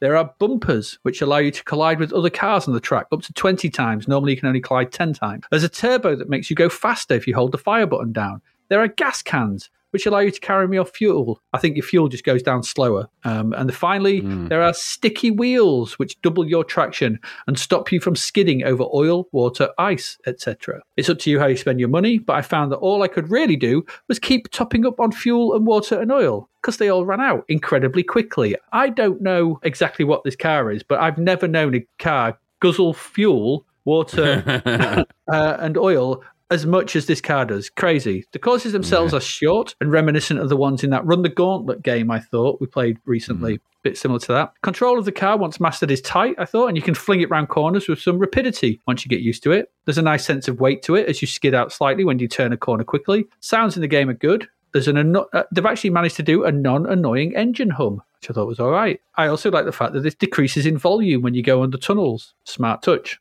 Nice, nice and atmospheric. I thought it was Um, good. And there's a pleasing skid sound as you take hairpins at speed, like a little which is quite nice. The visuals are also pretty good. A nice sense of depth to the objects on the ground, good shading, use of shadows, and your car is well animated as it turns and spins around. And the scrolling is excellent, smooth in every direction, really smooth, and keeps the player in the middle of the screen. And there's no raster glitches to be seen anywhere. This is clearly Mr. Raeburn has he knows what he's doing with the C64 by this point, and everything production wise, presentation wise, is spot on. There are also movable hazards on the course as well. The second level has a train. A massive train that stops hmm. across the track, making you all wait for it. It was like do, do, do, do, do, do, then it slowly smooths off, and you but don't but and smooths you off while you wait for it. Don't get caught by it. Don't drive into it because it drag you off the screen. It's instant game over if you do. Also, try and get across the track quickly because there's always trains coming. Should one hit you, take you off the track. and It's game over. Annoying. The four levels on offer will take you through asphalt driving, jungles, and deserts. So there's two asphalt levels. I think there's a jungle, uh, there's a desert level, but I only got to see the first two as the game. First two, as the game has one problem, and that's what I said earlier. It is the overzealous shrinking of your fuel, water, and oil. These Yeah. go down at an alarming rate and mean that you need to make a stop for them every two laps. They do not refill between levels either, so you can just so you can just make it through to a level only to run out immediately on the next one. Annoying. The fact that they all cost points means that you very rarely have enough to buy the upgrades. As just keeping the car running ate all my points up. I don't know if this is some sort of comment on modern inflation. I don't know. With these stops costing time, the second level with its train parking across the map just meant that I kept failing here, despite restarting with full fuel, etc. If I could- Because I'd just be sat there waiting, to do, and then while you're waiting, your fuel's going. It's like, oh, for God's sake, I couldn't make it through. I tried and tried and tried. I was quite enjoying this. I don't know. Maybe it was me. The combo of a narrow track and and it's a bit of a windy track as well. So you remember you've only got eight way direction, mm. and the track moves not eight. It's not. It doesn't always have eight ways, so it might go down at like say twenty degree angle. And you've only got forty five or naught. You know, you're like, I, I don't know how to get through here properly. You're kind of skidding all over the shop, trying to get through this at any kind of speed. And then, and the smallest clip of the side sends you back, costs you time. Oh, it's just get, can get quite frustrating. The need to refuel, the train stops. I just kept running out of time. And it just led to me giving up in frustration, which was a bit of a pity because there is a lot to like here. I thought we've talked about these kind of controls before. I don't mind the left, right, and fire, but I thought the controls pretty well. I thought I once I got mm. used to them, I thought it was pretty good. I thought it looked and sounded really good, and everything about it is actually pretty decent. I just don't know why they put the constant need to stop and refill the car. It just takes all the fun out of it. Who wants that? Yeah, it's unfortunately. just boring. Don't do that in rallies, just a note. No, just just let me put put more laps in. Five laps in the time limit. Yep. Uh, you know, or lower the time limit. I've consumed they've only put it in sort of thing to lengthen the. You know, you're going to have to really struggle to try and get through because I did. So it's one of those games where they've just made it arbitrarily, stupidly difficult to make it through. And you know that's what I found anyway. And uh, because of the nature of the clipping and the pushing back and the waiting and the trains and oh, it's just annoying me. It just made me, you know, I was did a Lord Humungus and eventually just walked away from it. I couldn't help it. Bit of a shame. It is a decent budget game, this, and I think if you bought Yeah. this back then for three quid, you'd be more than happy with it, and you'd throw your head at it time and time again to try and get round and through the four tracks. And there's a you know there's a decent lot, and like I said, the visuals are good. There's lots of stuff going on, and it's interesting to have those kind of things like trains and stuff going across that do thingy. Hmm. But that choice of fuel, water, and oil just going down all the time, it's just annoying. Just kind of just, just ruined it a little bit for me. That's what I thought anyway. What about you? Yeah, I've written pretty much exactly the same thing. Nice jaunty music, bit of slowed in, but okay. Decent top down racer in the tradition of those kind of things. I thought the graphics looked really cool. And I thought the controls for once, I could, you know, I quite enjoyed playing it. I thought, okay, this is good. And then you start, then you hit the fuel thing and the water thing, and you're like, why? Why did you do that? Yeah, all those little tricks, the sound trick when you go through the tunnels, the courses are quite varied, you know, interesting details on them and all those things. Just why did you do that one thing? But like you said, I think in reality, they've done that to to make it so that the game feels a bit longer. Because I think take them out and you'd be through with this in no time. Um, but Yeah, there's, there's ways would. they could have made it better for that. But for three quid, all right. It's still a, a bit cheeky to do that, but it's a it's a good package of game and the graphics and everything else sell it quite well. And it's one of the better ones of those, apart from that one thing, like you said. Other than that, I thought it was pretty good. And I think 80%, I don't know, I would have given it less purely because that because of that silly thing, which does actually make it more or less impossible. I think you'd have to. I don't know what crazy skills you'd need to be able to get around on that to, to avoid you fuel running out. Because I, I, same as you, I just couldn't. Um, Hmm. So I don't know if I was I doing know. something wrong or or but well, I, I, I encountered the same thing, and I tried it every, every which way I could, and there was I, there was simply seemed to be no way for me to be able to do Yeah, it. Yeah, because first thing I did was I bought a gas can, thought that'll make it go slower. But then Yeah. I so then I filled my fuel up, and then I was like out of oil and water, and I was like, and I didn't grew enough points to put that. I was like, oh, if it was just fuel, not fuel, oil, and water again, but having three things, It's one of those games where there's a trainer available on the game on the crack version or whatever. Put the trainer on and just give yourself a little bit of a. Know, it might make it might make it more enjoyable to play through it as opposed to just keep stopping and starting, stopping and starting. You might find it a bit more fun. But other than that, other than that one niggle, which is a big niggle, I suppose. Really, it's a pretty enjoyable thing. All said and done. yeah, yeah, there we go. Rallycross Sim, a neat, a neat way for Mr. Raeburn to sign off his C64 stuff, and obviously Rallycross Sim. He'll then go on to work on the Dirt games, Dirt Rally, I think, Yeah. uh, and then we go on to run, you know, Playground Studios and make all the Forza Horizon games. Yeah. So Yeah, he's got pretty he's cool. got much driving ahead of him in his future from this point on. I think he works on the TOCA games as well on the PlayStation and PlayStation Two. I think Obviously, obviously knows his onions. he really does. he throws his driving onions anyway. There we go. That's uh, Rally Cross Sim from Codemasters. It's all right to ruined by one thing. Let's move on. See what we've got coming up next. Graham, it's, it's another budget title. It's uh, it is. it's it's time for you to enjoy the thrills of Blue Thunder. Aye. All right. Um, so Blue Thunder was originally by Richard Wilcox Software. Richard Wilcox Software became Elite. That's, so, so this is technically Elite's first game. Very. This is the very first game they ever made. Very first game Richard Wilcox ever made. I guess the creator was Val Franco though, so I think it must at some point have been a Spectrum thing, and it is out on the other formats. But This came out in 1984 originally. hmm Um, and like I said, it was you know Elite's techni- technically Elite's first game. There's a few things to note really. The, the blurb says Blue Thunder, after skillfully piloting your jet copter through a bombardment of electronic storms, ground and sea-based missiles, and attack from armored barrage balloons, you thought you were safe to complete your mission, but no. Yet another wave of deadly jet fighters appear from nowhere. They have only one objective to eliminate you. Only your hyperphase lasers and amazing arcade skill can keep you alive to complete a task that looks impossible. As the only survivor of a once mighty invasion force, you must penetrate deep beyond enemy lines and from a remote island protected by a complex defensive screen, you must rescue your comrades and return them to the fleet. But they are held captive beside an unstable nuclear reactor, which you must first destroy. This is a mission for a jet jetcopter, codename Blue Thunder. Okay, exciting So it's stuff. nothing to do with the TV show. Well, no. Um, so, but now I, did, I went back. I thought I'll go, I'll go back in time. Let me have a look at what, what they said about this in 1984 because I know what I think about it in 1989. um, so it didn't get reviewed in Zap. Obviously, Zap didn't exist in 1984. No, it did not. But uh, according to Commodore User back in 1984, this they said it had good graphics and was somewhat addictive. Okay. Um, CNVG in 1984 said run of the mill rescue Zap, but with some interesting twists in the gameplay. Okay. And a magazine I've never heard of called TV Gamer in 1984 said it's quite a nice game. Okay.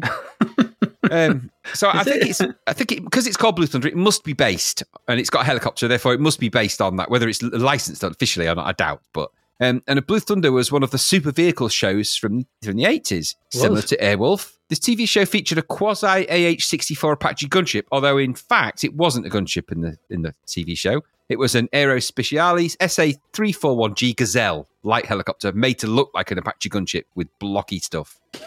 um, in the movie, by the way, I don't know if you know this. In the movie Blue Thunder, he actually blows Blue Thunder up at the end. He He destroys does, yeah. it. He walks away from it and blows blows up. He's, he walks away from an Yeah. explosion, if I remember rightly. Yeah, he does. Yeah, yeah. So, so, so. Anyway, but the TV series is kind of a riff on the whole, you know, vigilante military guy rights wrongs and tackles groups of guys with a massively well armed gunship. Distinctly advantage, I think. I think advantage Yeah, that. that can engage whisper mode. Someone's been cheating at a card game. All you hear is, and the gunship always rises from below us some horizon line and appears, you know, and then you know you've got that famous, you know, front view of what's meant to look like a helicopter. By the way, that leads me neatly to the cover. The original cover for this is inexplicable. It's inexplicable. I'm guessing that the person who drew that had never heard of helicopters or indeed airborne vehicles of any kind. Because what they've drawn there is no helicopter that I recognise. In fact, it looks alarmingly like a kind of a balloon with I don't know what that is. It looks like something out of the uh, Yellow Submarine cartoon Yes, I think someone described helicopters to him, and that's what he imagined they and- look like. Yeah, and, and shaded. and, and covered in nondescript alien writing. It looks like from V. It looks like he's got a big smile as well. It's it's really weird. And the, the ships, the airplanes it's fighting against, they're all sorts of scale wrong. It's all wrong. It's all completely badly wrong. Anyway, we'll put maybe put an image of that. That's a that's a debate for another time. Anyway, so the game then very much in the choplifter fort apocalypse vein. No way, that's what it is. Nowhere near as good as either of those though. And they not that they say they were great, but this is a game. It looks like an early '80s Spectrum port because that's what it is. It was also out on the Atari 400 800 as well. Oddly, oddly, they all scroll right to left. Them variants. The C64 is the only one that goes left to right. Is it? Why I don't know. Yeah, Oh, weird. go right to left. Weird. And also, the Atari one has no rotor blades. It looks really weird when you fly that with no rotor blades, just like a like a bulb. Anyway, Our helicopter has no blades. it's not so much we Blue we Thunder that the- one. We have the teal teal thunder. Yeah, it's the Aldi Blue Thunder. Yeah, no rotor blades. Our, our bun has no seeds. exactly. Um, anyway, once you pass the, the title screen with its high res spectrum look and feel and deep exploration of the colour blue, you'll note the UI, which sits at the top of the title screen, is also in the game. So that ain't going to change. To be fair, it's resplendent in yellow, blue, and red, giving you the current score, high score, number of helicopters or jetcopters you have remaining, amount of fuel, and the number of men you have rescued. Clearly, we're outside the realms of equality and diversity. At this point, Blue Thunder rescues only men. So you know, no other, no one else is getting rescued today. Anyway, start the game with a tap of the fire button, ensuring it's plugged into port two, and so begins your exploration of the blocky and blue and grey world of the game. The UI remains at the top. The remainder of the screen is given over to the game. You begin on the deck of some kind of warship, filling up with fuel before you head into the azure blue and cloud-filled skies. To prevent you from completing your mission, you will encounter enemy gun placements that will shoot at you.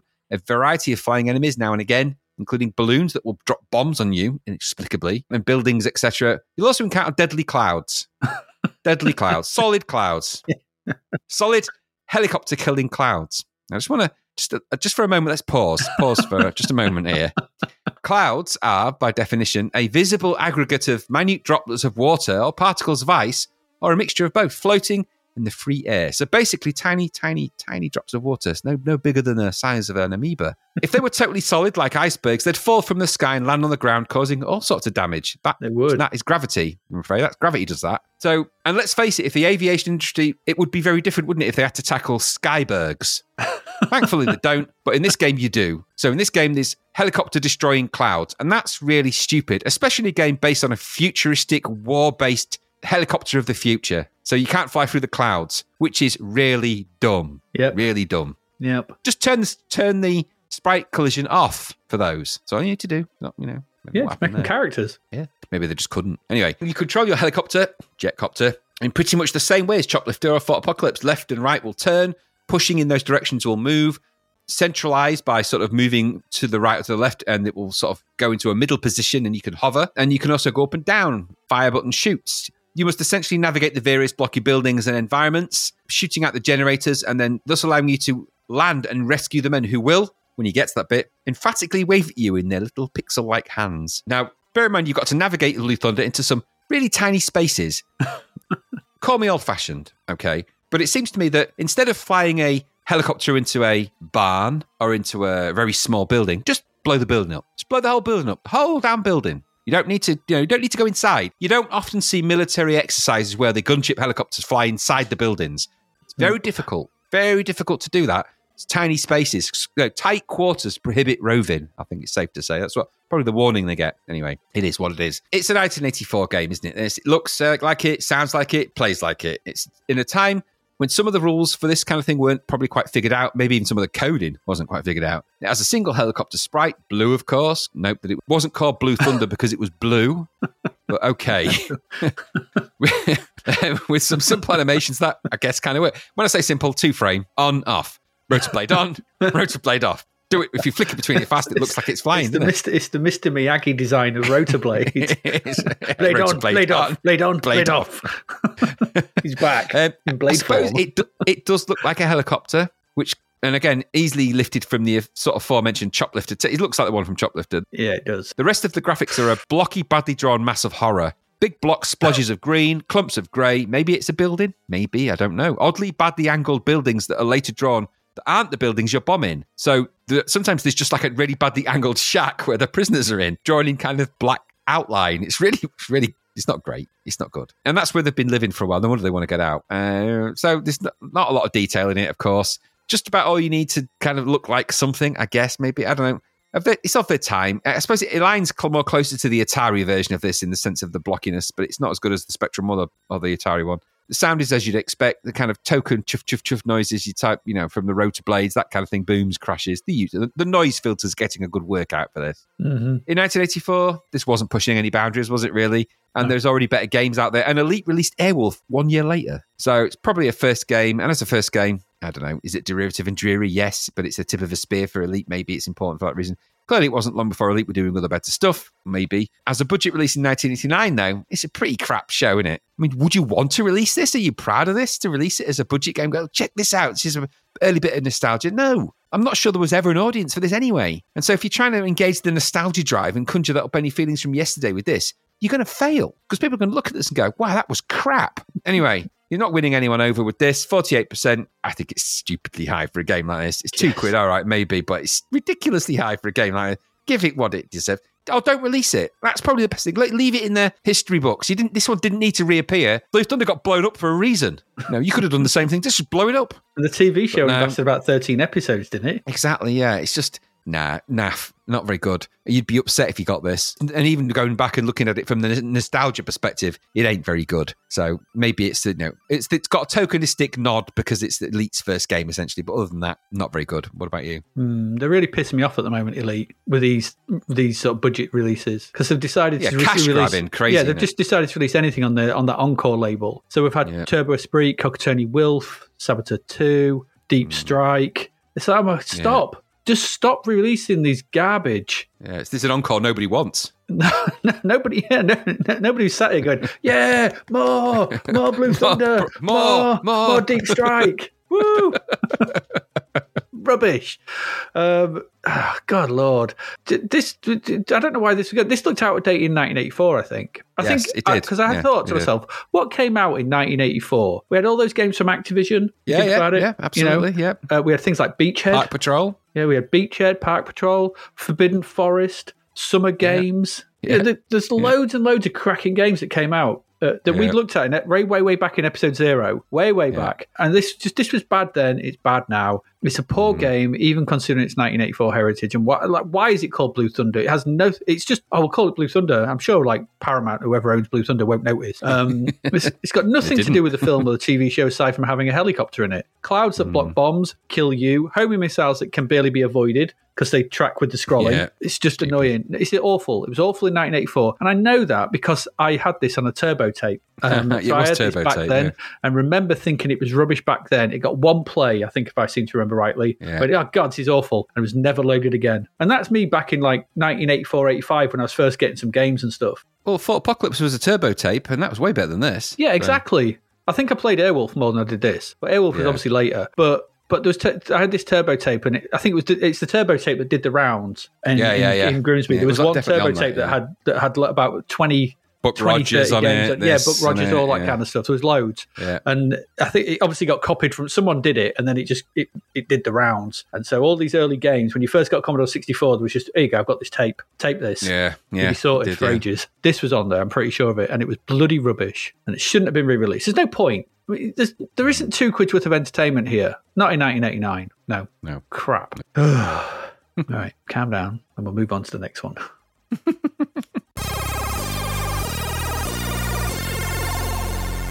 and our final game for this week is Dominator. I have to say it in that voice. Dominator. Dominator to you and I. Dominator. Dominator. Dominator. Dominator.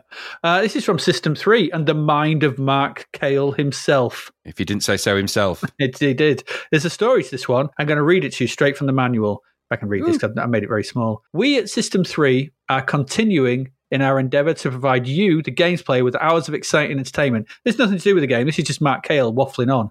Um, hours, of entertain- hours of exciting entertainment through challenging imaginative gameplay. And the latest product of this endeavour is now at hand Dominator. Capitals and bold. Dominator is a shoot 'em up, but like all System 3 products, it is designed with a difference to create a new genre in this type of home computer software. Okay, Okay. It's a right. four load product. Dominator oozes dynamic arcade style action. It has breathtaking graphics and animated gaming zones, which scroll both horizontally and vertically. You are the Dominator, the sole survivor of a crack air fighting team called upon by fellow mankind to control and destroy an horrendous threat to Earth's existence. Duty compels you to venture inside and destroy the menace by obliterating its vital organs. We wish you good luck with our exciting new product and look forward to entertaining you long into the future. Mark Cale. Thanks, Mark. It's very good of you. Cheers, Mark. Yeah, Thanks. cheers, Mark. Cheers. Mark cheers. Cale, everyone. Ma- Mark Cale. Zero week. Mark Um, Cale. the, the game itself, the story for itself, again, th- this has to be read. I'm going to read this. Shrouded by a veil of secrecy, a latent vacuum in the cosmos was to give rise to the dawning of a new era. Isn't the whole cosmos a vacuum? I don't know. Oh, The new no, so it gave rise to a dawning of a new, you know, the cosmos, whatever, latent, vac- a latent vacuum, just a vax Yeah. or a Dyson floating in space somewhere. Um, Shark. set your set your mind to uh, sci-fi nonsense. The words death and destruction needed reclassification as the gradual metamorphosis of the ultimate killing machine spelt out the fate of whole galaxies. It had begun to move. Okay, millions of miles away lies Earth, planet once wrenched into unwanted confrontation with an amoral and hideous alien race, wanting merely to expand its catalogue of occupied star systems. Men, women, and children had fought the unwanted visitors. Only hope fired their existence, fueled by the bravery, determination, and sheer guts of Earth's crack defense fighter pilot team. Say crack. Crack, yeah, it's in uh, it's in speech marks crack. They pulled us through, went the cries on the streets when the visitors were eventually beaten and beaten Sounds like it well. pulling through. beaten and beaten well. Compassionate tears flowed for these men on earth mourned the closest ever annihilation of its population. Blood-stained lives entwined to rebuild with a passion and commitment never seen before. That was then. This is now.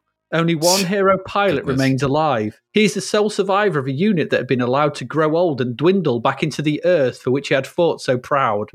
A false sense of security infiltrates the star system as no new blood contemplates the rigorous training and commitment of such a future. This man is bitter. He shuns society for its broken promises. He yearns to lose himself in battle once again, reminiscing friends and times that had been, and relentlessly he polishes his beloved battle weary spacecraft with the broken depiction Dominator scrolled along its side. In those Right. earlier years, he was known as the Dominator, a title he he? strived to keep whenever his vision was blurred by nostalgia. Warnings, SOSs, and stories of total planet absorption had been banded around a terrified solar system for some time now, but had been conveniently overlooked by spineless bureaucratic so called leaders. And now it was too late. This was incomprehensible. They're not kidding. This was immense. Its vast appetite was closing in on Earth, and the putrid smell of partly digested nations hung ominously in space above a society that had refused to believe that its very existence could ever be in question. Who could fight? Who would dare go inside the mutant horror and battle against its bodily defense mechanisms, to obliterate its sustaining organs, to stop its crazed hunger stampede across the universe? It started an inquiring whisper, mounting in a crescendo of international hope and worship. Mankind needs you, the Dominator. You need to fight. It needs to feed. Right. Okay. I had to read it all because I couldn't. I couldn't not. I'm sorry. I couldn't not. I hope you enjoyed that, listeners. That's what's written in the manual. There's two pages of utter nonsense. Gibberish. Do you feel enthused now to play the Dominator? I feel more confused than ever. Is it, how long has he been polishing his spaceship for? I don't know. I don't know. It needs to feed. What's what is it? Who cares? Oh, How shiny is his spaceship with all that polish? don't know. But he's a bitter man. A bitter, bitter man. Why is there smells hanging around in space? I don't know. What is it? It's putrid smells of partly digested nations. What's that smell like? And why is it in space? Yeah, you can't have smells in space. There's nothing No. to carry the Who, smell who smells particles. it? Who smells it? I don't know. it, hung- it hung ominously in space, though. How? I, I, I could pick that apart for the rest of two hours, but I'm, I'm not going to. It's just nonsense. Aside from the mind of Mark Cale, who I think was on one, this was Oh, produced by. Jonathan Dean, coded by Jason H. Perkins, a gremlin stalwart, who's obviously jumped ship. He is. Uh, it's got graphics by Paul Docherty, Doc, and Hugh Mhm. Riley, and music by Matt Gray. This is a multi-load game, and as it loads, you get a nice loading screen of a spaceship flying and shooting at do. stuff in space. Not digested nations, just some stuff. And there's a suitable dark tune from Mr. Gray, which is all right, pretty decent. The music here is all right. It's typical. It, I would say this is very typical Matt, Matt Gray. Yeah, Music. totally. Heavy, Yeah. heavy on the thumpy. Yeah, very thumpy. Yeah. Yeah. Uh, the title screen is another decent tune, heavy on the thumpy and the credits, but little else. And that is one thing I thought was missing here. No high score table, Mm, which is odd for a shooter. yes, isn't it? 'Cause that's what is this different is. kind of game. Remember, Adrian? Different kind of game.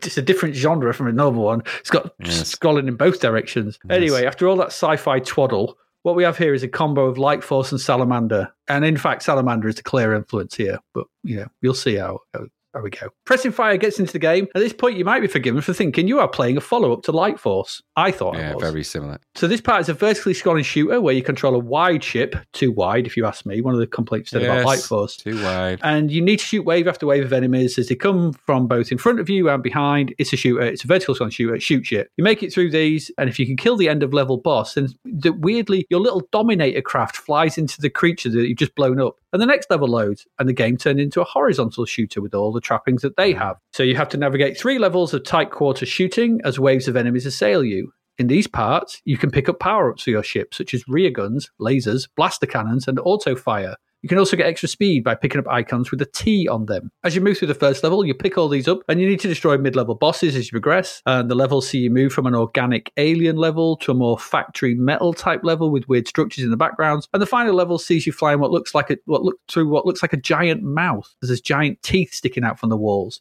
like you're going through a head or something. And your final boss is a giant brain. Sounds familiar. I'm pretty sure we fought a giant brain in other games. And that's it. Four levels of tough standard shooting. I don't think this is a new genre. Um, it's a it's No. a shooter. There's plenty to blast. The scrolling is smooth throughout, although there is a little raster flicker on the first level at times. The graphics are a mixed bag, I thought. Some good designs at times, but others really garish and rea- rather messy colour usage. I don't think it sort of all fits, fits together properly. And there's a weird No. mix. And it, they've tried to do, I think, what the Katakis and Denaris did in sort of mixing, and what we saw a bit in that shoot, uh, IO, not IO, Phobia. They've tried to mix high res and medium res Yes. and, and I don't. It's not quite worked as well here. Doesn't work as well. There's no in-game music as well, so it's just a shooting. So we get a lot of pew pew and explosions and the like, but there's nothing of any note really. Mm. It's all quite competent, but with the you know the recent slew we've seen of top quality side-scrolling shooters. I, this just doesn't hold up. The vertical scrolling opener is a misstep, in my opinion. I think it's a big misstep. Um, Yep. I think I would have rather had another horizontal level to blast through. The ship's too big in this section, and it just feels like an inferior light force. You know. I, if I want a vertical scrolling shooter, then I'll go play Terra Cresta or Slap Fight Yeah. or Light Force. All are better than that level. All of them. Yeah. It, like you said, it's too you're too big, and the paths are too narrow, and death is too uh, uh, annoying. Once you're into the horizontal bits, the only thing I did like about that opening section is you could just hold fire for auto fire. That's the only Yeah. thing I liked, and you fire from both sides. Like pew pew pew. That's very good. But once you're into the horizontal bits, you lose the auto fire, which you had in the previous level. So now you're back to hammering the fire button and slow fire until you pick up auto fire. It's like why would it be in the body of a ship when you they've clearly already got the technology to have auto fire on their ships? Doesn't make sense. The rear blasters too. They're not rear guns. They swivel as you move back and forth, so they either shoot up and down or at a diagonal. I'd rather just have them fire backwards because there's stuff coming in behind me, Mm. and this feels annoying because the, as the change direction as you're moving, lining up, move, lining anything up with them is a pain. It's what we saw in uh, uh, Forgotten Worlds. It's Yeah. that you know it's pain in the ass. The laser is okay, I guess. The game also does that thing where death removes everything you had, and there's no levels of power to the upgrades to have them downgraded instead of just losing them. So you basically you get the weapon, they're fully powered. That's it. You die, everything's gone, and you just no time. I think one upgrade comes on, and no, it feels this feels like an attempt to make Salamander um, to me. That's what Mm. it seems to feel like. It's like somewhere in the middle of our, our Salamander and R-Type, but comes nowhere close to that game in either feel or blasting or level design. It's twitchy. Yeah. The collision detection saw my shots not registering from time to time, and having shooting power up stop your bullets is a stupid inclusion if shooting them Yep. does nothing. This is taken from Armalyte, but they forgot the part where in Armalyte you shoot them to pa- change the power up. Yep. Or like what we see in Swiv or things like that, where you shoot stuff to change what it is. This just has your bullet stopping and nothing happening. Stupid, stupid decision. You've got Yep. games like Armalyte, Katakis, Salamander, R-Type, Denaris. There's a slew of budget shooters. There's that one, that Slayer. Uh, we've had loads of stuff. In the, we've had some really good vertical shmups on the market. Like I said, t- uh, Terra Cresta, Slap Fight, Light Force. There's tons. This brings nothing new to the table. All that waffle and blurb in the in the thing it is just nonsense. It's generally weaker than all of those. It feels pointless at this time in the C64 market. But some of those games are probably going to be on a budget label soon, if not already. 10 quid for this nah it's serviceable at best if you are if you were desperate desperate for some horizontal scrolling or some blasting action you didn't and you completed everything else and you wanted something else to play yeah you can play this but uh, you know i'd even put io in there is better than this um Zynaps. There's tons there's loads that are better than this i Yeah. thought this was a bit of a disappointment what did they give it zap they gave it 75% i think that's it this is a 6 or 7 out of 10 this is a 60 odd for me it Mhm. looks all right, but it's just been done before better and better and better time and time again. Ain't no dominator, that's for sure. What did you No. think? big names attached to this, wasn't there? System three and everything else, but it's got Mark Cale's classic BS streak all the way through it. So all that guff you read out, yeah, it's just that's just all the sale marketing sales spiel that you know Mark Cale famously pumped out of his bloody whatever orifice he was spouting it from. I mean, all right, and there's no denying the guy's enthusiasm for his products, and I get all that. You know, it's important that you do that. Fair enough, fair enough, fair play. But this game isn't doing anything very interesting, is it? It's a nice loading screen, decent music, like you say, good start actually, Mhm. decent title screen, nice and simple, missing things, but as you've said, but good enough. With music, had hints of Panther a little bit in there as well. So, it, but it's you know, it's all good. It all sounds good. Level one, top down, like you say, okay graphics, some decent sprite work in there, nice explosion sprites and animations and stuff like that. All the usual stuff, just not very exciting or original in any way. No, no it's, it's doing nothing original at all. In fact, it's doing things that other games have done better. Yep. And then when it goes to the side scrolling sections, which is obviously levels two, three, and four, well, there's loads of games that do this better. Armalyte being a key one here. Yeah. let alone Armalyte, Delta, Katakis, Yeah. R Type, Nemesis, Salamander. Any of those are doing what this is trying to do better than this. Yep.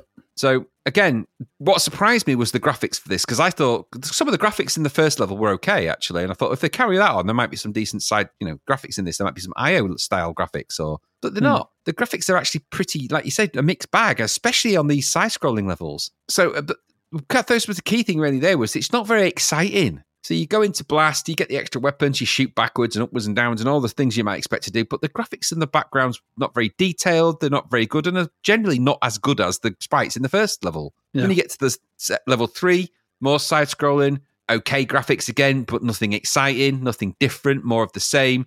More hints of R-Type in that level as well. Very some much of the, so, yeah. Some of the enemy yeah. types in it. But we've seen it before in our type Katakis um, and Denaris, it, loads of them. And then when it comes to the final level, you, you're actually inside the monster all the way through. It's like you shoot the heart they're on a le- Yeah, yeah. levels. And, and the, the scenery is destructible in some of this, which is interesting. So there is a bit of that. Mm. Um, but you know, there's you know, you can't make any mistakes at this point. One mistake, it's really tight quarters. One mistake, you're dead. It's very punishing. Um, it's not an easy game. And then when by the time you get to the end and you're shooting at the brain thing, the the, the bosses at the end are actually just alarmingly simple as well. It's not they don't require to shoot them in multi parts. Just shoot them until they die. Yeah. And then the ending for this is rubbish, isn't it? The ending, the words shit out, scroll onto the screen, scroll off, end of game. That's it. After all that, that's it. But after all that sci-fi nonsense in the blur, you'd have, you'd have, th- you'd have thought you'd have had something. Exactly, which means that it's, it just doesn't live up to the expectation of a System 3 game or anything that's been put in there. So, nah, nothing exciting. Three levels of a side scrolling game that have been done better in every other side scrolling game that we've played, including some of the ones with you know, not as good as this and much lower price. Level one was been bettered by loads of other top down games. This is doing nothing new. It's nothing new exciting. Music's good. Some of the graphics are quite nice, but some of them aren't. It's a bit hit and mix. For a game of this caliber, with the caliber of people involved, it doesn't feel like there was any passion in it. It doesn't feel like they cared. Whereas with Armalyte, you felt that they really cared about that. Yeah. Um, this doesn't have that kind of feeling. It feels like Mark Cale really cared about the story, and I think he's desperately tried to wrap what is a very average game in some fancy packaging. But you can't hide it. You can't hide average by trying to put a load of BS around it. We've seen it time and time again through the life of this podcast. Mhm. Average games, when they when you get to the game itself, never mind all the BS you put in the manual. When you get to the game itself, if you're not doing anything interesting, it's very quickly switched off. This is boring. This is a boring game. Surprised me from from System Three. They've got other stuff coming out later, which will be better than this. But it's a bit of a, a bit of a stain on their otherwise what has been so far a reasonably good rec- track record, isn't it? Mm. So was it any better on the Not a Amiga? Do you know? Or uh, I don't remember it on the Amiga, which tells me that it probably was un, not memorable. But you've got such strong c- contenders on the Amiga. You're not far off where you've got Turrican, Turrican 2 on the Amiga. You've got to be doing something pretty amazing to be good at, as good as those. Mm. So no, it's just it's the problem with this. I mean, even if you think Xenon Two isn't far uh, far off on the Amiga, that's a better top down shooter than anything that's on there. And all the other side scrolling, R Type's better on the Amiga than the, any of the side scrolling bits that I saw on the C64 version. So I can only imagine the Amiga versions are much better. Hmm. And then of course you've got Project X coming out in the Amiga as well, of course, which kind of you know, stomps its foot on them all really, even though it's stupidly hard. So it's not 75%. It's not that's you know, it's not three quarters good. If anything, I would be putting this around the 50 to 60 mark. Yeah. It's not it's it's graphics and its sound carry it, but nothing else is interesting in it. It's very average, if not a tad boring. And the ending is rubbish for the amount of guff you have to go through. So no, no, sorry, Dominator, but you're uh, you know, dominate off for me. yeah. Dominate on, dominate off.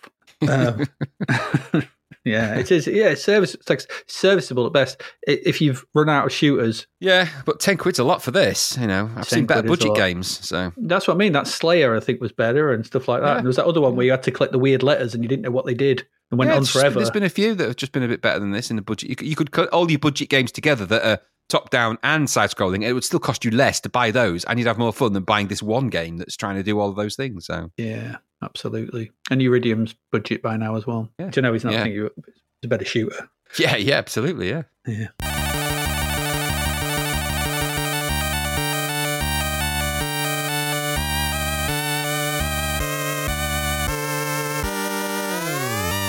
There we go. That's it. That's that's that. That's Dominator. That's your last game for this week. So, what exactly did we look at this week? Well, we looked at the New Zealand story, which we thought was all right, perfectly decent, serviceable, and pretty decent conversion from the arcade that we didn't know. Tom and Jerry, which we did not like. Um, you No. particularly did not like that. Um, No, I did not. Hostages, which was pretty good.